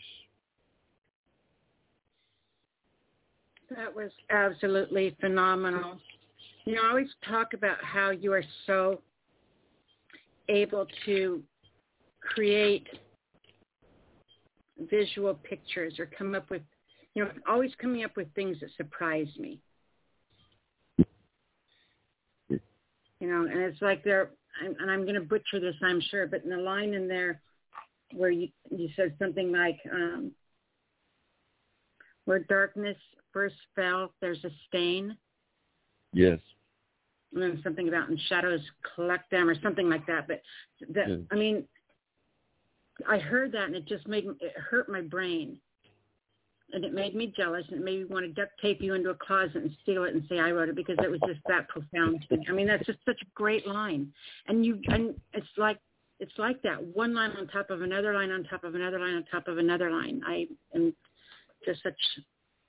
I just love your writing so much. Thank you, Miss Nile. I appreciate that. Yeah, just been. Well, I just you know, like I say, I've just been seeing a lot of strange things around me, and I don't know what it is, but I, you know, I just sometimes I just start in looking off in uh, other directions in terms of you know what I what what I think is there and you know what I what I can see by the connections. So that's where that one came from. Oh, pretty awesome. Thank you. You're very, very, very welcome. You're going to read two, or are you going to just do the one? Actually, I ha- actually I I have another one for you, and I and I okay. think this will will uh will be uh well it'll follow along in that same kind of thing because it's it's not going to be what you think. it's a, it's a it's a it's a cool cut. I mean the, the the initial line is basically the first line, so if anything, you know, it's, I mean, it's, as far as the title, that's that's what it's going to be. Lightning comes with a warning. Tikhonba. Lightning comes with a warning.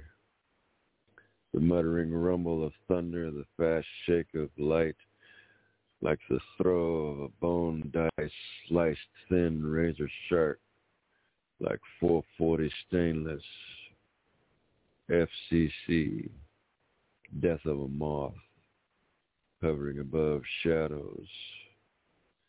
Lightning comes with a warning. Oh, oh, don't. War honors, glory-born, shining sounds, screams of the innocent as the gray men pocket their profits and await the next show comes with a warning. Weather whips sting the unwilling into action.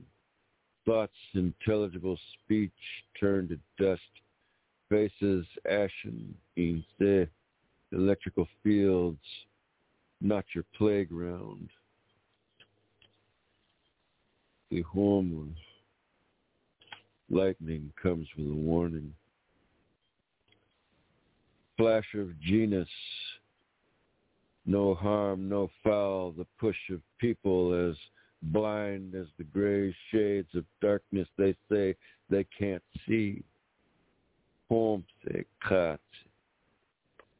Dreams, rarefied earth, curvatures of cravings, longings for that connection between earth and cleansed skies, burnt belongings, everything soon return to origin. Dodge the light. Move before it strikes you down.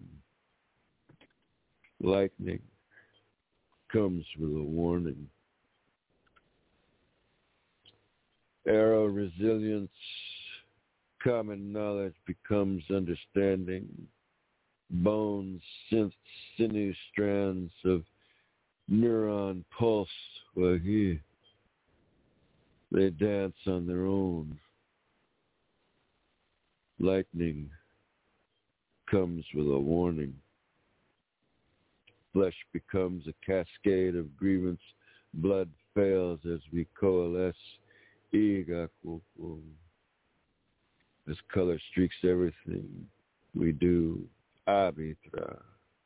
Palm to the floor and static becomes an enabler. Lightning comes with a warning. Wajinga seeks bird tracks upon the land, earth, crawlers, destroyers, man-made man. Despite the color-laden chords, despite the signs above the pale waters that sustain no life. Death can be a rippling power. On Tikhomba. Lightning comes with a warning. Onongo shonge ek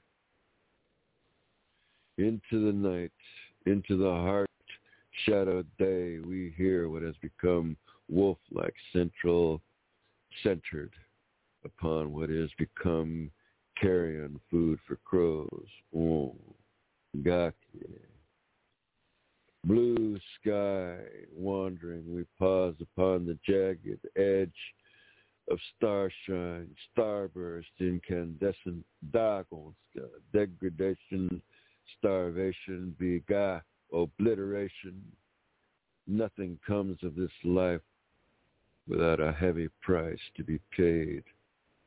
The rattle sounded with a shake. Ga. We have been waiting for it almost like a crack of thunder, the lead weight of a raining night. All in it, oh. The nocturnal lifting their heads at the sound, that feral sigh of groundless wind, Tradze comes with a warning. The thunder spirits awaken, we see, we sleep, we dream as the ghost road born. Lightning comes with a warning. Donc, jonge ube in peace. That was phenomenal. Holy moly. Thank you. Fantastic read. You're very welcome, sir. I love the whole repetitive. I mean, I bet you could even turn that into a song if you wanted to. You'd have to edit it a little bit, but you know, Oh yeah. I can imagine it. I can imagine it being a song. Oh yeah, no doubt. I have a yes, but this way. I, I mean, I didn't actually listen to it while I was writing this song or writing this piece, um, but uh, the song that, that instantly comes to mind for me, and everybody always tries to tell me about another one, but this is a song that's off of a posthumous um, release by Jimi Hendrix. It's called the album is South Saturn Delta, and the song is called Midnight Lightning. And if you hear it, you'll understand. I mean, it's a, it's basically him on a 12-string acoustic, and he just makes that thing talk while he's singing the words. And to me, I just when I when I hear that song, it's like I'm there at midnight by a lake, and I'm watching the light, lightning dance off of the water top. I can see it. so that's the that's kind of that. Uh, I should say that's the feeling I have for that. But I can be found uh, Rafe Wild at Facebook.com, and underneath in, underneath in parentheses you'll see Soldier Blue, and you can also find my podcast, which is Red Earth One, and if you keep the words separated, it'll get you there a little quicker. And uh, this upcoming uh, weekend or days off that I have, I will be updating it because there are a few like that one there I want to put on the on that uh, that podcast for the, the episodes and let people hear some new things and uh, well along with everything else that's on there. I mean it's all good, but it's just a case of I want to put some more put some more into it. I could use some new ones for I could use some new ones for the for the show. Sure. Yeah. Just hint, hint, hint. I will. I'll, I will do it. I mean, because that All doesn't. right. I don't. I I I I I'll have to figure it out some a little bit just because I'm not sure uh, how to um how to do those. I mean, like I mean, because I know people can. You know, I mean, like like uh I guess that what is it like? Download a an episode off of a podcast or something like that. So I mean, I'll, I'll figure it out and I'll send it to you. Perfect. All right, I would absolutely appreciate it, and I know everyone else would too. I will. I'll do that. I'll do it. Awesome. You know what you need to do now, right? Yeah, yeah. well, I already told you how to find me. Well, do it one more time. Facebook page, please. Okay, all right, all right. All right, uh, Rafe Wild at Facebook.com, and then underneath in parentheses it says Soldier Blue. And that's Perfect. You can find me there. Perfect. All right, sweetheart. Appreciate it so much. And we will talk to you next Yeah. week. Yes, ma'am. I already got the another another one lined up. It's about two thirds done, and when it gets done, it's gonna oh, it's gonna it's gonna land like a hammer on a on a metal table, baby.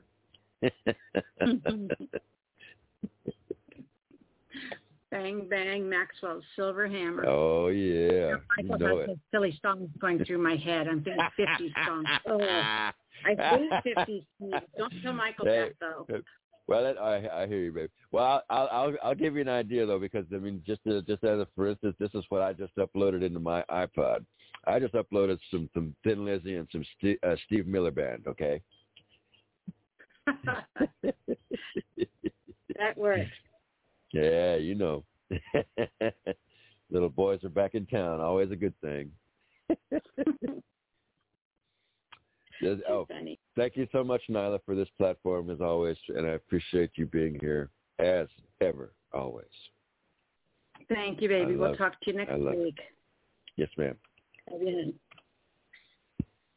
Okay, our next caller comes from area code 41 Rebel. This is 41 Rebel. Nyla. Hi, sweetheart. Hi. You know, this is the second week. Um, if you remember last week, I wrote something to your prompts called Voodoo Row. Uh-huh.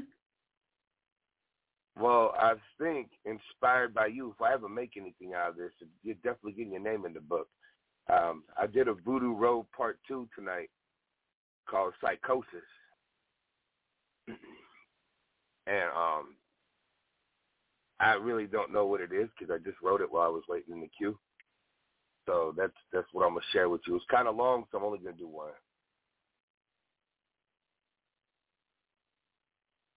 Go ahead when you're ready.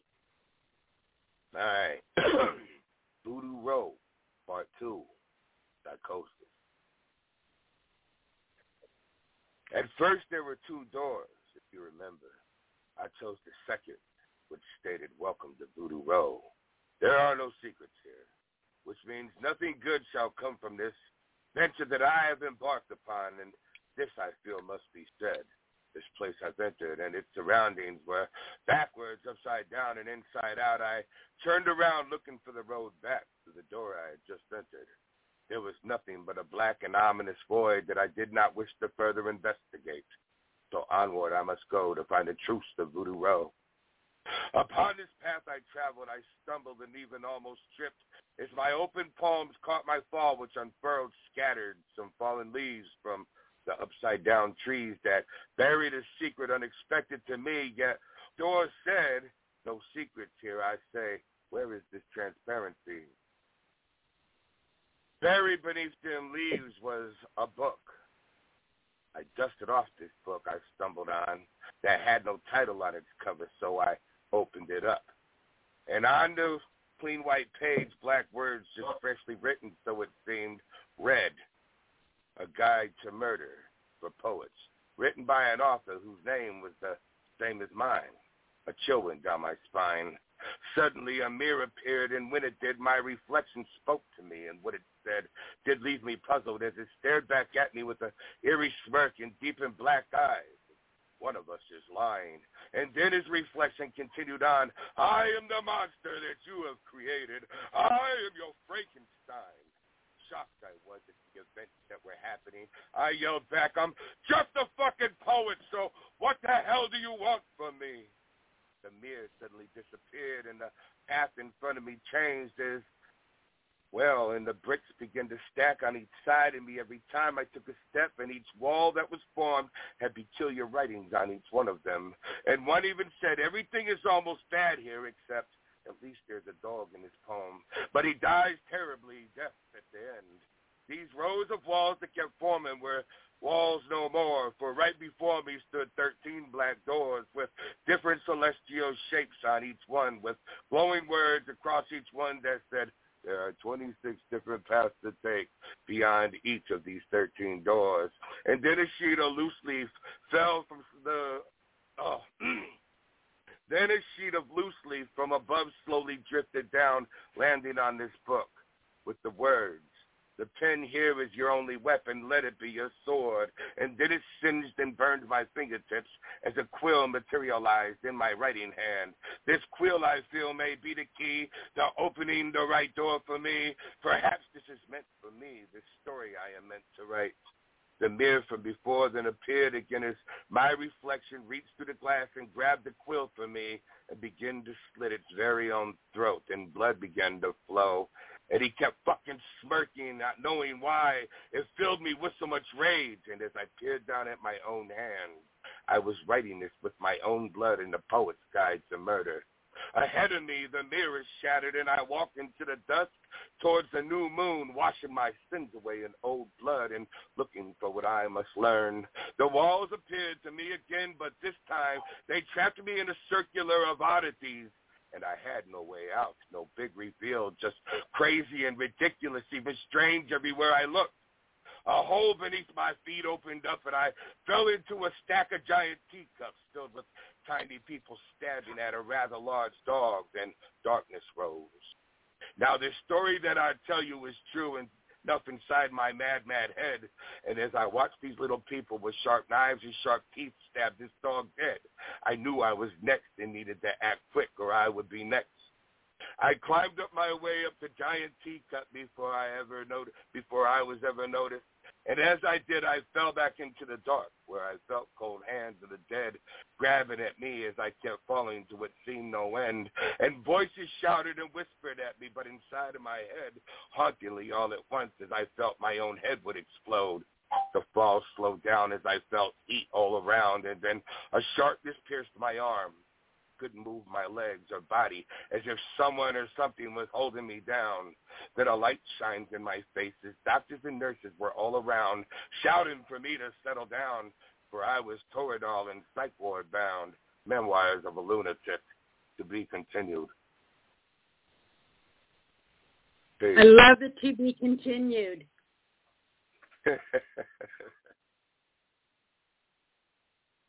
That was incredible. I'm excited. I'm excited. Every prompt. Every one of your props in there. That did you post it on my page yet? Have I seen you haven't yet, have you? I just wrote it, Nyla. right now. Well, like make sure right you get now, it posted on my it. page. Make yes, sure you get I it posted will, on my page so it can go to uh, towards the, the contest entries. So what I'm thinking of doing is trying to follow this story every week this month to your to your um prompts. This week's going to be hard. Last week I made it really easy to work them all together. This week it's going to be hard. But I just did it. I just did this week. Well, everything's easy for you. No, that's not true. That's not true. It I just do what the voices genius. in my head tell me to do. well, they're a genius then. All 78 of them. Except for that one guy. That one guy's a real asshole. Sorry. We aren't counting him. That's true. That's the guy married to my wife. Sorry, babe. yeah, that guy. Nobody likes that guy. We all love that guy. We love all 70, 79 of you. I'll be sleeping on the couch from now on. no doubt, right? Too funny. So I am Rebel Jones, and I am slowly, slowly working my way back to social media. Um, I just started a new uh, Facebook page with Nyla. You're on, um, and it's just Rebel Jones. You can find me there. I do have a YouTube channel with a lot of my all my older stuff um, from last year and beyond um, at Rebel P or Poetry by Rebel P Jones, Madman Productions, and I do a lot of work on there with um, Clarence Ferguson, um, Junior, C double thirty four Music. We've we've been putting music and poetry together for for a really long time right now. I'd say for about seven years we've been working together, and we put together albums on Mixcloud, SoundCloud's got tracks on us, and We've just done a lot of work. We've collaborated with Gina Storm and a whole bunch of other people. You should check us out there. Nyla, I know I've sent you a song before. I know I've sent you something. You know what's really funny is I just went through it. You must have put, you must have left the the off of the speakeasy email, or did you send it in Facebook? If you send it in Facebook, I'll have to find it. Um, But if you send it to the email address, I didn't get I it because probably I actually. sent it to your messenger, I think, in my other uh, Facebook profile. But I'll send you some Oh. more. I've got material for days. Okay, well, Uh, send me over. Clarence and I have put together some amazing work. So I, I'd love to share it with you. I would love to have it. Thank you. Clarence Right. is actually the real genius there. He brings my works to life every time. Having a good producer is pretty amazing, isn't it? Absolutely. Um, thank you, Nyla. I appreciate the platform and what you give me every Thursday night. Um, I, I like to tell my wife that you're my Thursday night fling, and she's okay with that. Oh, good. I'm glad. I, I can be your Thursday night girl. I'm good with that. I appreciate it. Um, I will see you next Thursday. You know, I almost didn't make it in tonight because I was invited to go into Toledo to an art to an um um um an art gallery that my friend runs, and he was gonna have me do some poetry while he painted, but I just didn't feel right on stepping out on Thursday nights now that I'm committed. Huh, take that, Mr. Gallery owner. Oh, I'm sorry. Oh, I'm really sorry you missed the gallery thing. I'm really glad you decided to be here. yes, yeah, I can't trade you out for anybody on Thursday nights. I'm sorry. Wow. I, I would understand if you did, but, you know, I'm not saying I wouldn't count a little. Thank you, Rebel, honey. Fantastic job tonight. Thank you. I'll stick around and listen to other artists. You have a great night. Thank you, baby. Bye-bye. Bye. All right. Brother O is our next caller. Brother O, are you with me? Yes, I'm with you, Nyla. How are you doing? I'm doing well. I, I'm doing well. Thank you. What do you have for us tonight, sir? Guys that live in a drama-free lifestyle.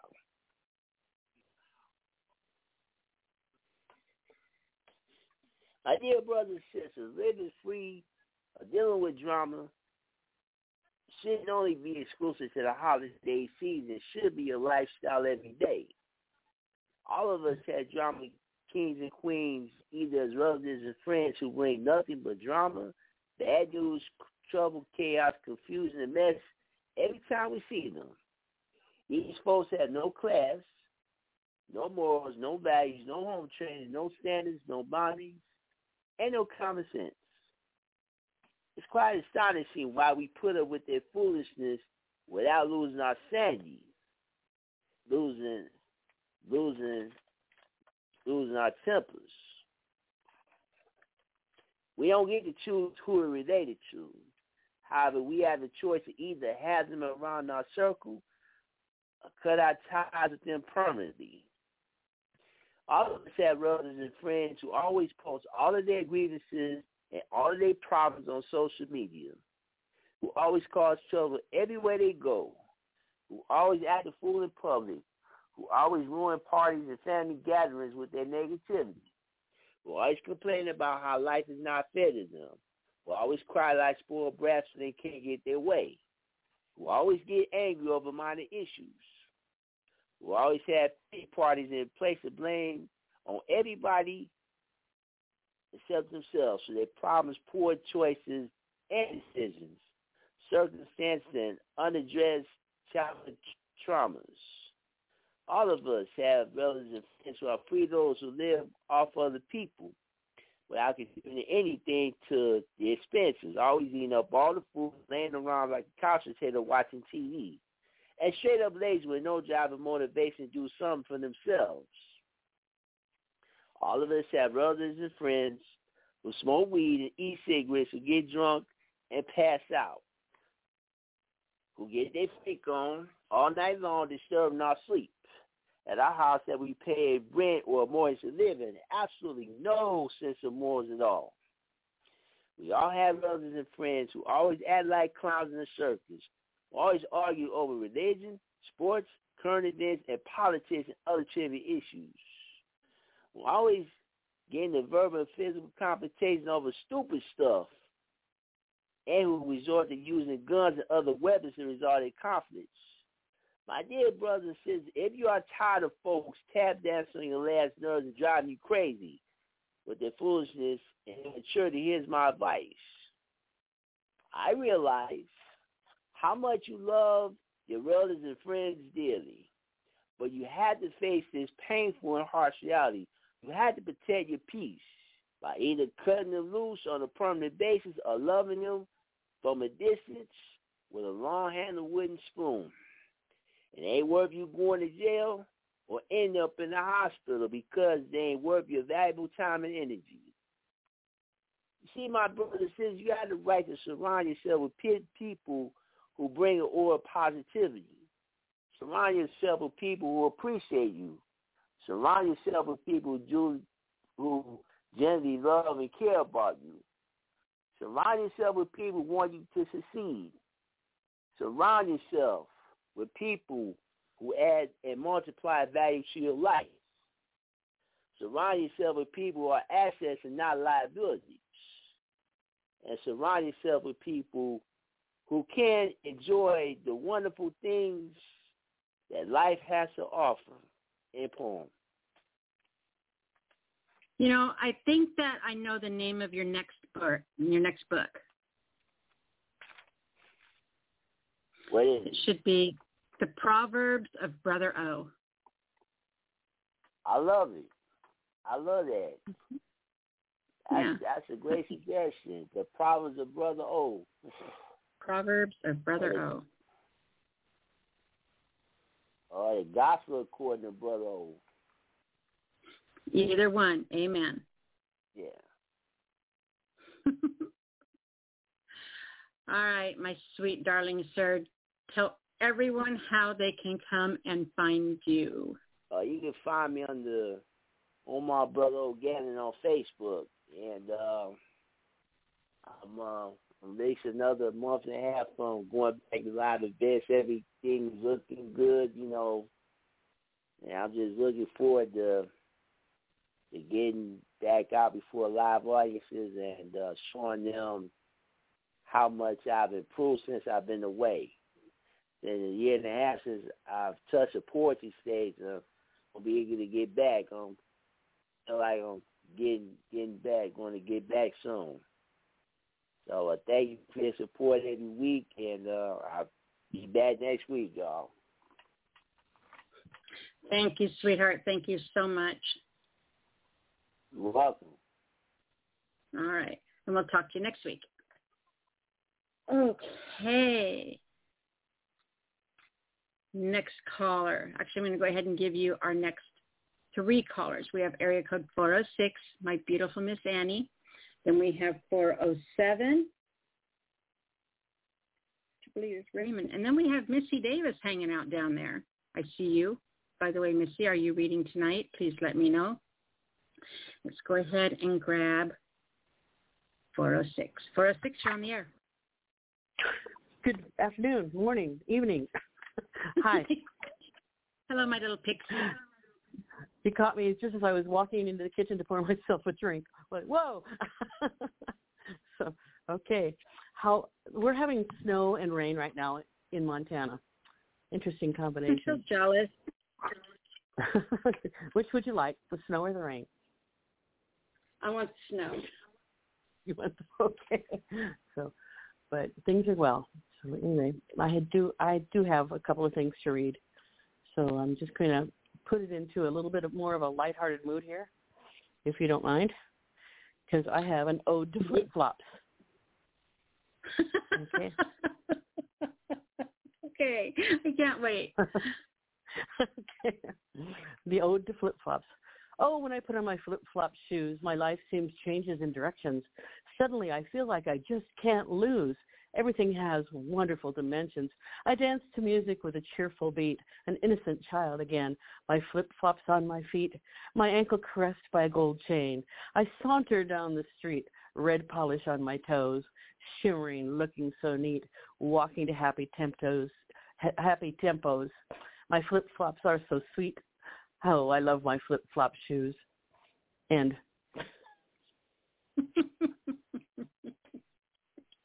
You know, as someone okay. who has a horrible shoe fetish, I mean, and you guys have probably heard me say this before, but no, no kidding, Annie. I have when I die someday, and my kids take all the clothes out of my closet that are hanging up. They are going to discover that behind my clothes on the wall It is wall to wall, nothing but shoe, those shoe bag, shoe rack holders, nailed to the Oh back of the wall where I have all my special shoes hidden. I'm not even lying. what size shoe do you wear? I'll send you some. oh, I wear big. I wear Iowa corn stomping feet shoes.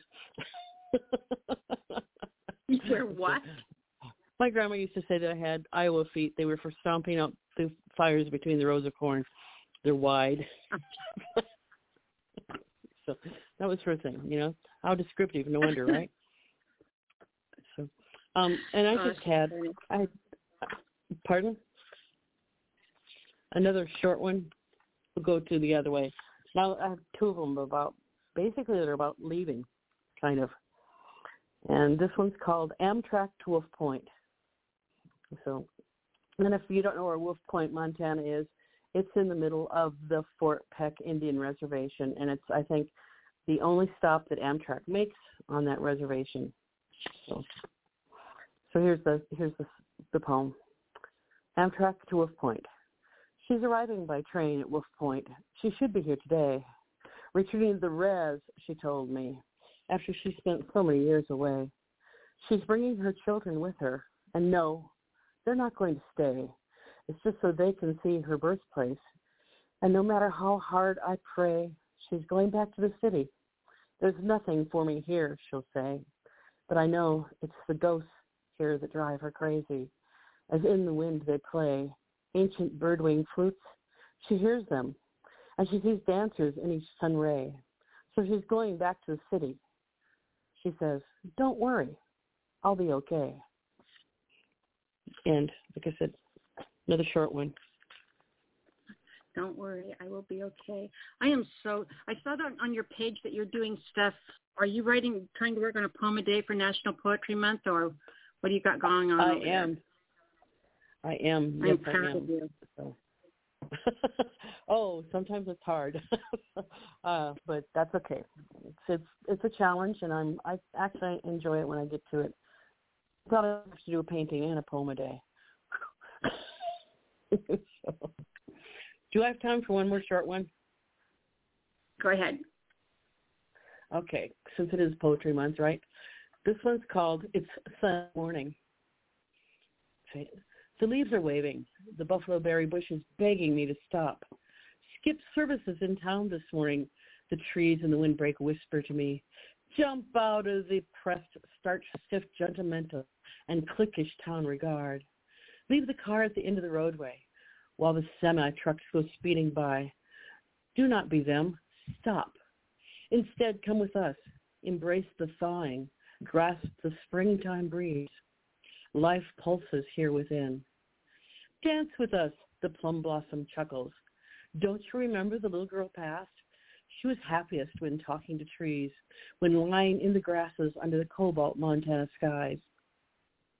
I get into my car and drive away. End of poem. Will you take me to visit her sometime, and we can sit there and look at the sky? my favorite thing to do. so yes, someday that would be. Do you so awesome. remember? Do you remember living in Wyoming? The way the wind I always do. blew, and Mm-hmm. every once in a while, it's like when it was really warm, the sweet grass would warm up, and the the there was just like the wind had the sweetest, sweetest, intoxicating smell to it ever. Oh, with the combination of the sweet grass and the and the sagebrush blooms were just. I wish I could Mhm. make that a perfume. That would be I a great too. perfume. I've been when I was living down there, I found this uh, tribal store that sold sweetgrass incense, and it recreated it perfectly. And I have been on the search for it ever since. Hmm. I can't I, I can't find it anymore, but I keep buying them, trying to find one because there's nothing like that smell. Like yeah, sweet, sweetgrass is, especially on the breeze for some reason. It I don't know. You're making me sta- me nostalgic here. I know, I miss so much. Nostalgic stuff going on. So, anyway, things are well, I, and I'm enjoying listening to people. So I'll let you roll back on to what you do here. You want to tell people how they can find you? Um, right now I'm lost. I'm sorry. Where am I? Um, I am uh, right now. I just have still. I have a. I'm kind of venturing out. I'm putting my poems on my first personal Facebook page. I put a couple on um Instagram, which is really hard for me. I have to have my daughter's help whenever I try to do it. um, but it's at Annie Tillery Waldo, and that's on Facebook.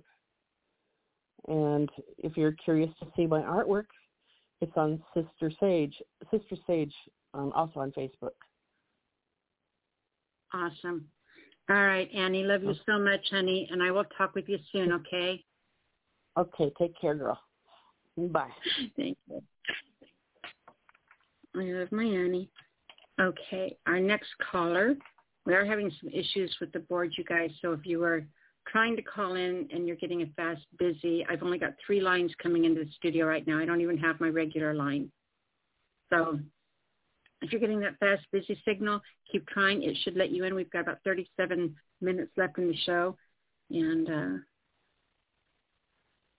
yeah, I don't know what's going on here. I've got 407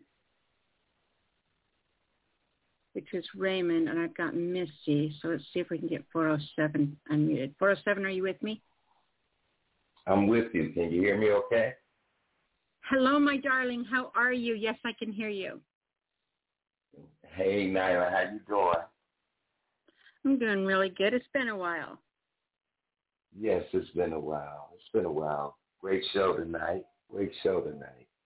As always As always. I'm sorry I haven't been around uh, lately. That's okay. But, uh, you you're allowed to have a life. We're here waiting for you whenever you're whenever you've got time. We're here with open arms. Okay. Well, we're going to try to capture the personality of intrigue without hallucinating fantasy. It's most compelling and all a man needs to be the venom of the arrow's love. But a woman's mysteriousness is the truth she holds inside. It openly implies femininity, but in reality, it's her insecurities leaking on her way down inside, eluding his persistent and helpful cries.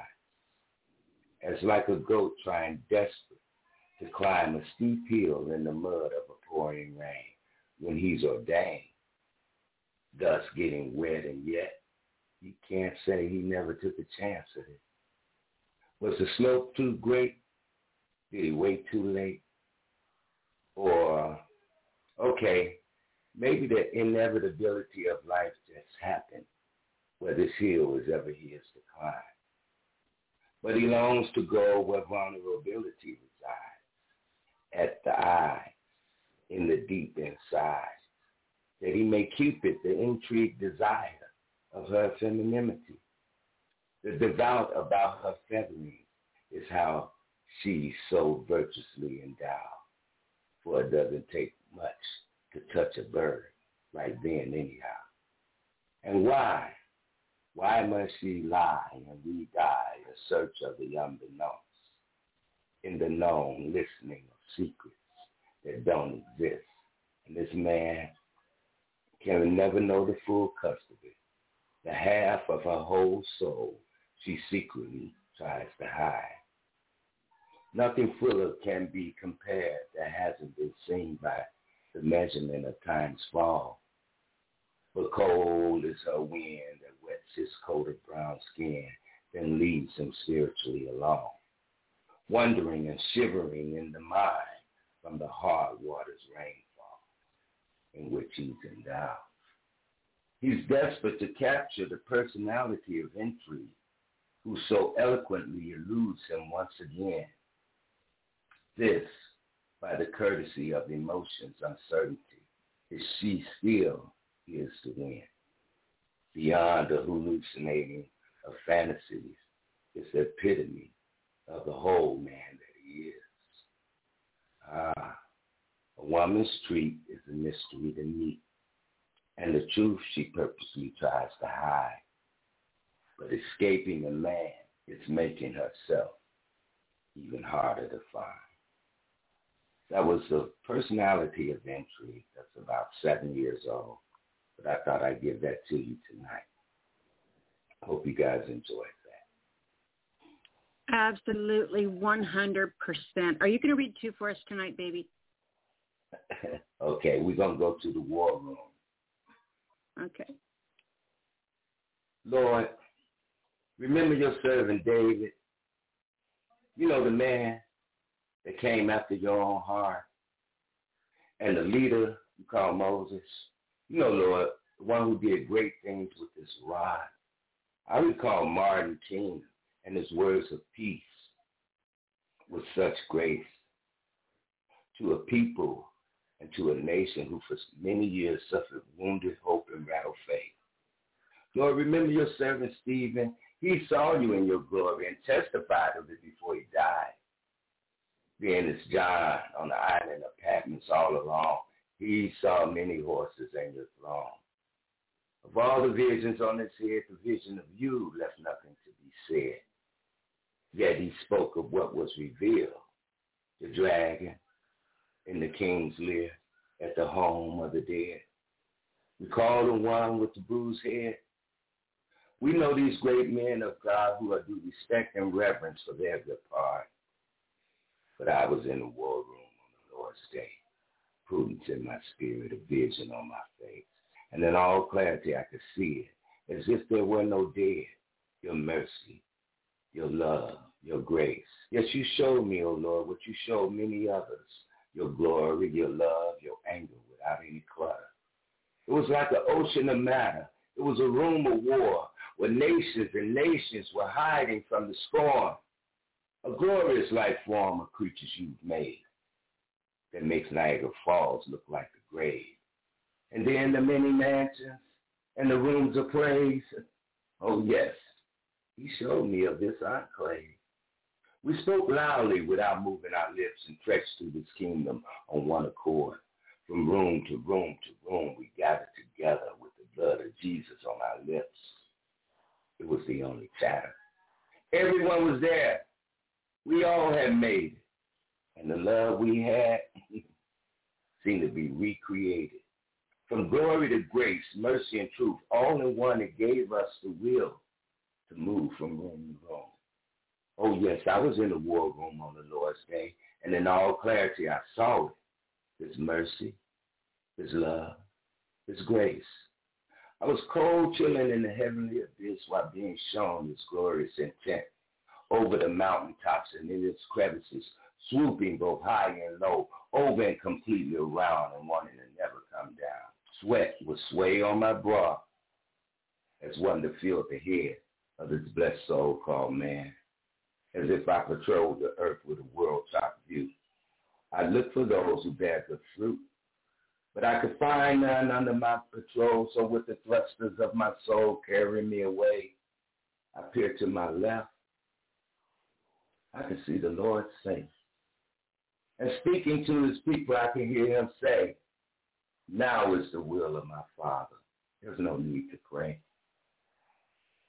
they began, began to walk the earth and compel men to his glory. But no one would hear the story. I leaned on the rail in total despair.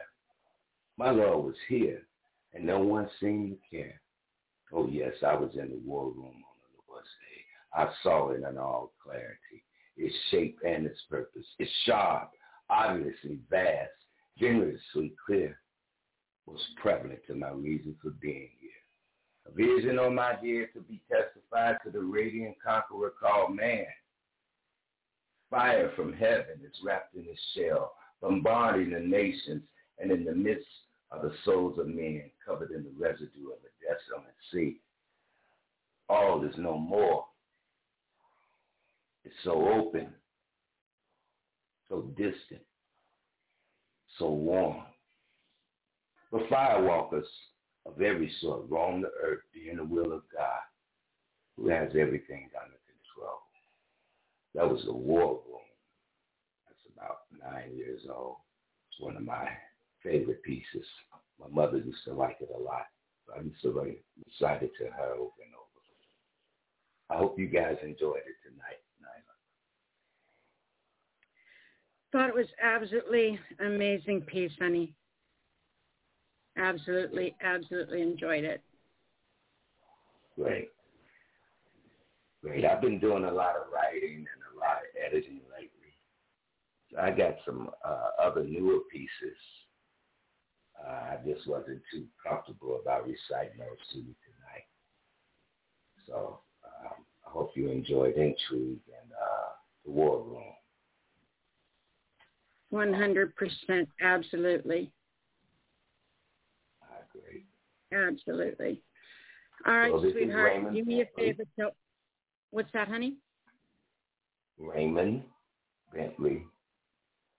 You can reach me on Facebook. It's Raymond Bentley. And until then, you guys have a wonderful night. You as well, sweetheart. Appreciate you so much. Thank you so much. Thank you, thank you, thank you You're for making time to call in. You're welcome, Nyla. All right, baby. Good We'll night. talk to you soon, honey. All right. Okay. Mrs. Word Machinist does not have her hand up. But it looks like she's called in on Skype, so I don't know if she can put her hand in. So, Missy, I am going to unmute you. And if you don't want to read, if you're here just hanging out, then fine. But I'm going to check because I don't want to take a chance of missing you. So are you there, my darling? Missy, Miss Word Machinist? I hear nothing. Are you muted? Do you not want to read? All right, I'm going to mute you back up again. As I said, we are having some issues with our studio tonight. So if you are trying to call in and you're getting that fast busy signal, don't panic. Just keep trying. I'm going to play an audio track, so it gives me a, a free moment to check with uh, tech support, see what's going on here. I know that you're going to love this one. It's by a poet named She Joy, and it's called The Lover's Game. Here you go. Love is a football match. No, I think love is a game of football. I take the ball, pass it to you with all my doubts at the center, my worries and broken sighs, questions of how long will you be here enough to watch me love you, till you are diagnosed of nothing except love. What if? What if this love is more game at the defense position? You, me, number six. Where no tension exists between our sentences. It is not sunsets and gardens made of roses to kiss you at dawn. It is match after match. It is team spirit, communication, visions aligning to form the perfect cluster. You toss the ball back, and we begin this game of trust, of songs that move our feet to dancing under storms and blue lights, of waking up from the dust we created on this pitch in the dry season, to making everything count, to loving, leaving, treating each other right, of chanting songs of victory, washing our jerseys before the sun sets is how we rekindle this passion, breath beneath our skin how we understand and respond, with our lips sealing every vow, every covenant, how we make sense of everything senseless, how we laugh, cry, dance and pray together, just the two of us. Some days we will win, against stress, against us, against every seed planted that is not of us, and some days, baby, we will lose. To anger, to pride, denial, yet every time together in prayer is our biggest win. And until we spill our love on this pitch, we will wrap more good morning kisses than scars on our knees. Score perfect goals because we're perfect for each other. Turn our insecurities into security badges. It couldn't be sweeter without God in the middle. I don't know why I see a work of art every time I look at your eyes. I just know you are God's masterpiece specifically created for me. I know you are part of the puzzle piece, designed on this blank canvas with perfect veins, ideal brush strokes in oil paint, painting our smiles and our sweetest memories just for us. To be reminded that our love is no fairy tale. It is blue paints mixed with red. It is green, fresh as the leaves that grow in the wet season.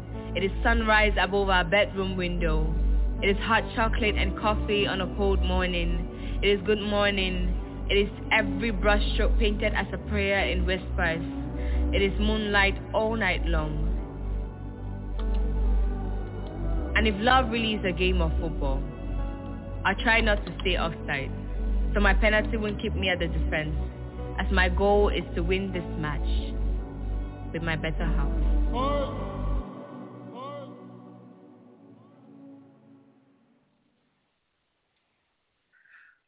Okay, that was the Lover's Game. That was a newly recent one that was sent in to us as well.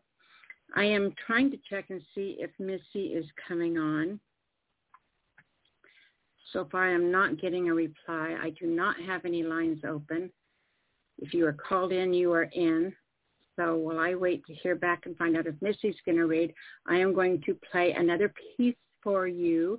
This is called Beautiful Beginnings by Eddie Oliver. The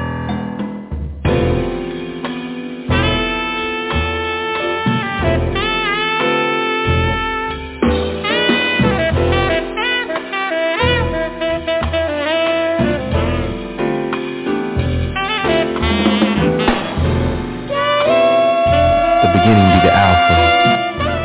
As it is written, it, it be the first chapter. They call it life.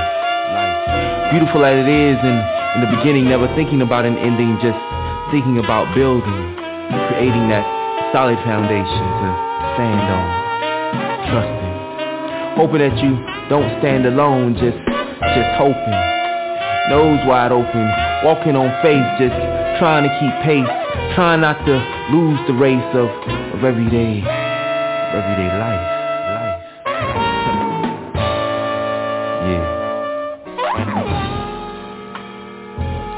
Saw her sitting in the little coffee shop just sipping, writing. To the naked eye doing nothing exciting, man. She was just sipping, writing. But it was something about her. Something that made me wonder as she sat there alone over yonder just sipping, writing. What was she writing? Was it poetry? She looked up, man, and, and she finally noticed me and, and she smiled. So beautiful it was, like like looking at the river now because cause so beautiful she was. So so I smiled. She went back to writing. Doing nothing exciting, man, as, and, and I just stood there and admired and wanted to walk on over and introduce myself, but because of my shyness, I decided to retire. To a chair two tables down. Quiet without a hint of a sound, I just sat there sipping, gazing, admiring her from a distance because her beauty and her innocence was so amazing. Her her smile was so intoxicating. Her her eyes were so engaging. The, the 10 second glance made my heart start racing. As if I was high on drugs, straight freebasing. I just sat there and daydreamed of, of me and her taking flights to far off places. Turning off our cell phones while, while we took long vacations in, in hard to reach nations. Made me wonder who was this lady. It kept me sipping, gazing, driving me half crazy with anticipation. Nervous I am. She got me caught up in her aura like, like, like damn. Yo, who is this lady? Latte sipping, coffee shop chilling. I'm yet to know her name, but somehow I seem to be catching feelings. I wonder, I ponder, will she come here often? Or will she be interested in me and her doing some get to know you talking? And hope that maybe we can become good friends and do some park walking. Hold up. I find that I'm jealous of the way that she holds that pen. I kind of wish that it was me that she was holding. I kind of wish that I was that napkin that she was folding, touching. It's like behind our coffee cups, man, we're playing a sexy game of seduction, hiding, peeking. She's got my attention, no diversions, no interruptions, just just gazing, lusting, hiding, seeking. Every time she sips on her cup, it it hides that devilish grin like she wants to sing. Like she's flirting, inviting me to come on over, come on in. I wish it was me that she was sipping. Should I say I wish it was me she was kissing? See, this be beautiful beginning. The beginning be the alpha. As it is written, it be the first chapter. They call it life beautiful as it is in the beginning. Never thinking about an ending, just just thinking about building, creating that solid foundation to stand on, trusting that you don't stand alone. Just just hoping, nose wide open, walking on faith, just trying to keep pace, trying not to lose the race of everyday life, life.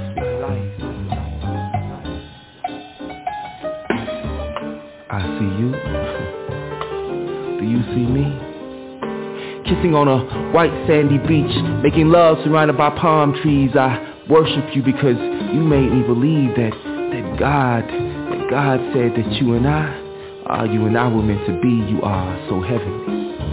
I can't help but believe that, that God sent you to me because you put me at peace and, and to him I am forever grateful. I know sometimes, baby, that I can be a handful and for that I apologize melt me with those maple brown eyes. But you handle me like, like the way trees flow in an autumn breeze, so gentle, so smooth. I, I can't help but be in love with you, cause you make it so easy.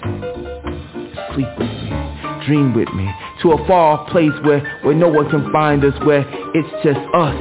Caught up in the rush of our lust as we make love from dawn to dusk. As I look down and see you beneath me Looking up at me, smiling, sometimes staring me down Making love to me with your eyes as you hold on tight for the ride. I, I love you, I love, I love the feel of your thigh the way your flesh feels against my flesh, the way your chest feels against my chest, the way we pause, we take deep breaths, deep, deep, deep breaths. Just the thought of knowing that you are mine makes me lose all track of time. So we end up making love for hours just just because there's nothing else to do. It's just you on top of me and me on top of you. With the sweetest smell of romance in the room, I, I take a whiff to consume the perfume because I want to smell of you with, with me all day. Just one whiff, just one sniff takes my breath away. Got me finding, got me finding, got me fiending, got me fiending, got me fiending to see you on the next day. The exact same way. Me looking down at you and you staring up at me. Can't think of a better position for us to be, so just love me. And if you feel it in your heart, girl, you'll just marry me. With the thought of knowing that this is what God always wanted us to be. You see, it's beautiful in the beginning. The beginning is the alpha. The beginning be the alpha as it is written. It, it be the first chapter they call life. Beautiful as it is in the beginning.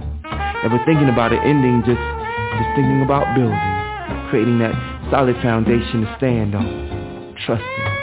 Hoping that you don't stand alone, man. Just just hoping, nose wide open, walking on faith, just trying to keep pace, trying not to lose the race of everyday life, life, life, life. You see this? This be my Monday morning blues.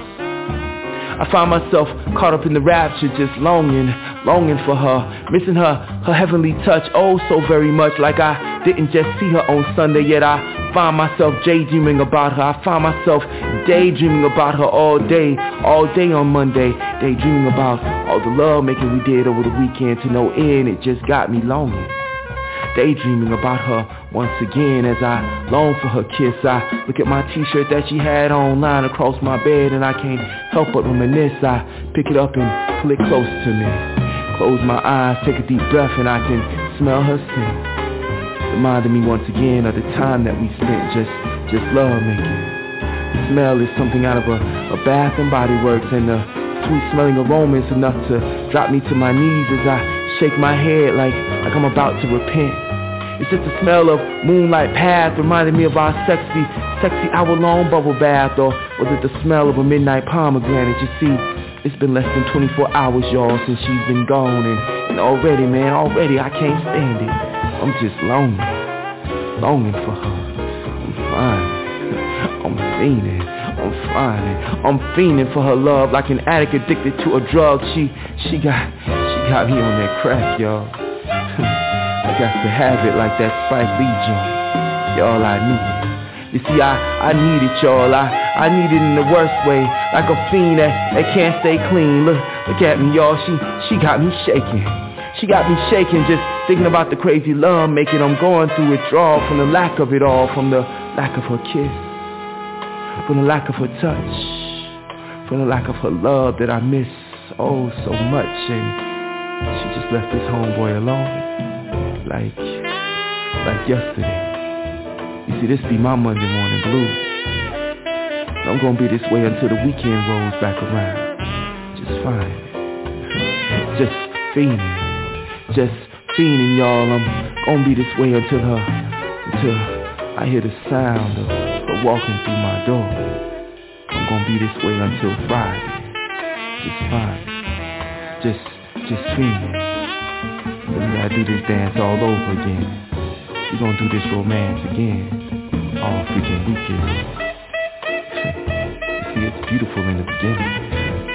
The beginning be the alpha as it is written. It, it be the first chapter they call life. Beautiful as it is in the beginning, never thinking about an ending, just thinking about building, creating that solid foundation to stand on, trusting, hoping that you stand alone, just hoping, nose wide open, walking on faith, just trying to keep the pace, trying not to lose the race of everyday life. life.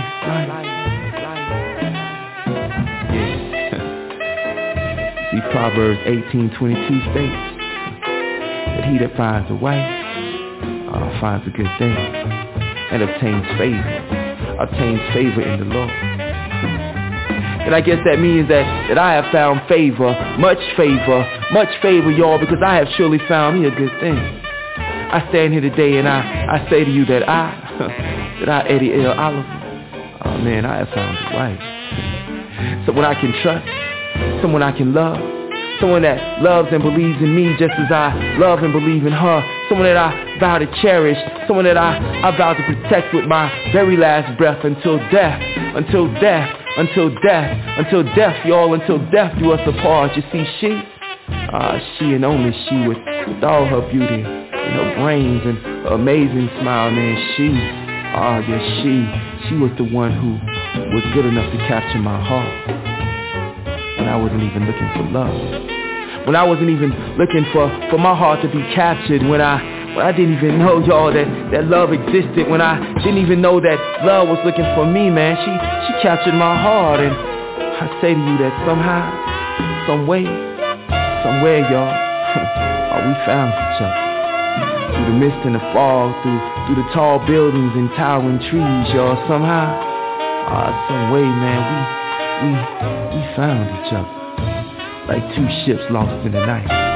Like like two people lost in the wilderness, like like two people stranded at sea. You see, we, oh man, we found each other. Like in John 9:25, man, all I know is once I was blind, but now I see. Now I can see what love truly is. Now I can see what what love must must look like, and it's a beautiful thing, y'all. Cause now my eyes are wide open. Now I know. Now I know that that he who finds a wife surely surely, surely find a good thing. I'm here to say, y'all, that I have surely found me a good thing. you see, it's, it's beautiful in the beginning. Yo, beginning be the alpha as it is written. It be the first chapter they call life. Beauty as it is in the beginning. Never thinking about it ending, just thinking about building, creating that solid foundation to stand on, trusting, hoping that you don't stand alone, just hoping, nose wide open, walking on faith, just trying to keep pace, trying not to lose the race of every day, of every day, of everyday life, life, life, life. yeah. oh yeah.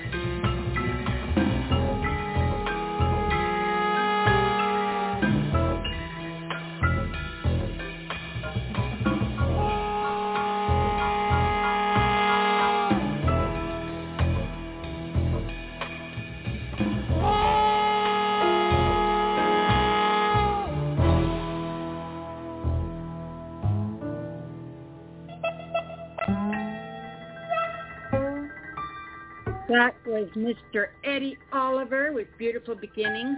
I want to take a moment real quick, you guys, and do a shout out to Stanley Phillips, whose birthday was yesterday. Happy birthday, my darling. You ready? Happy birthday to you. Happy birthday to you. Happy birthday, Stanley Phillips. Happy birthday to you. Love you, miss you. Can't wait to hear you read again. All right, you guys, I am going to quickly run through this week's prompt uh, prompts again. Remember, these are what you're using for your writing. Where'd they go? They're in here. For you, these are what you're going to be using for your the contest that we are running right now. So write a poem, post it on my page get entered into the drawing. They are, number one, tiny people living in my teacups. Number two, at least there is a dog in this poem. Number three, something that needs to be said. Number four, I am the monster you've created. Number five, so maybe I'm not okay. Number six, pen and sword. Number seven, one of us is lying. Number eight, this is why I don't socialize.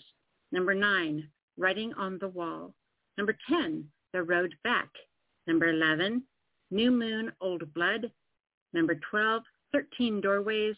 13, a poet's guide to murder. And 14, the big reveal. Those are your prompts for this month. I want to thank everyone for being here. It's been an amazing night. You guys are incredible. We will be here next week, so go out and lick life in the face, then write about how it tastes, and then come back here and read about it next week. I'm going to close down the show with a piece by a poet. Let's do, uh, let's do Andrea Gibson with Truce. That one will work. And we will see you guys next week. Goodbye, everybody.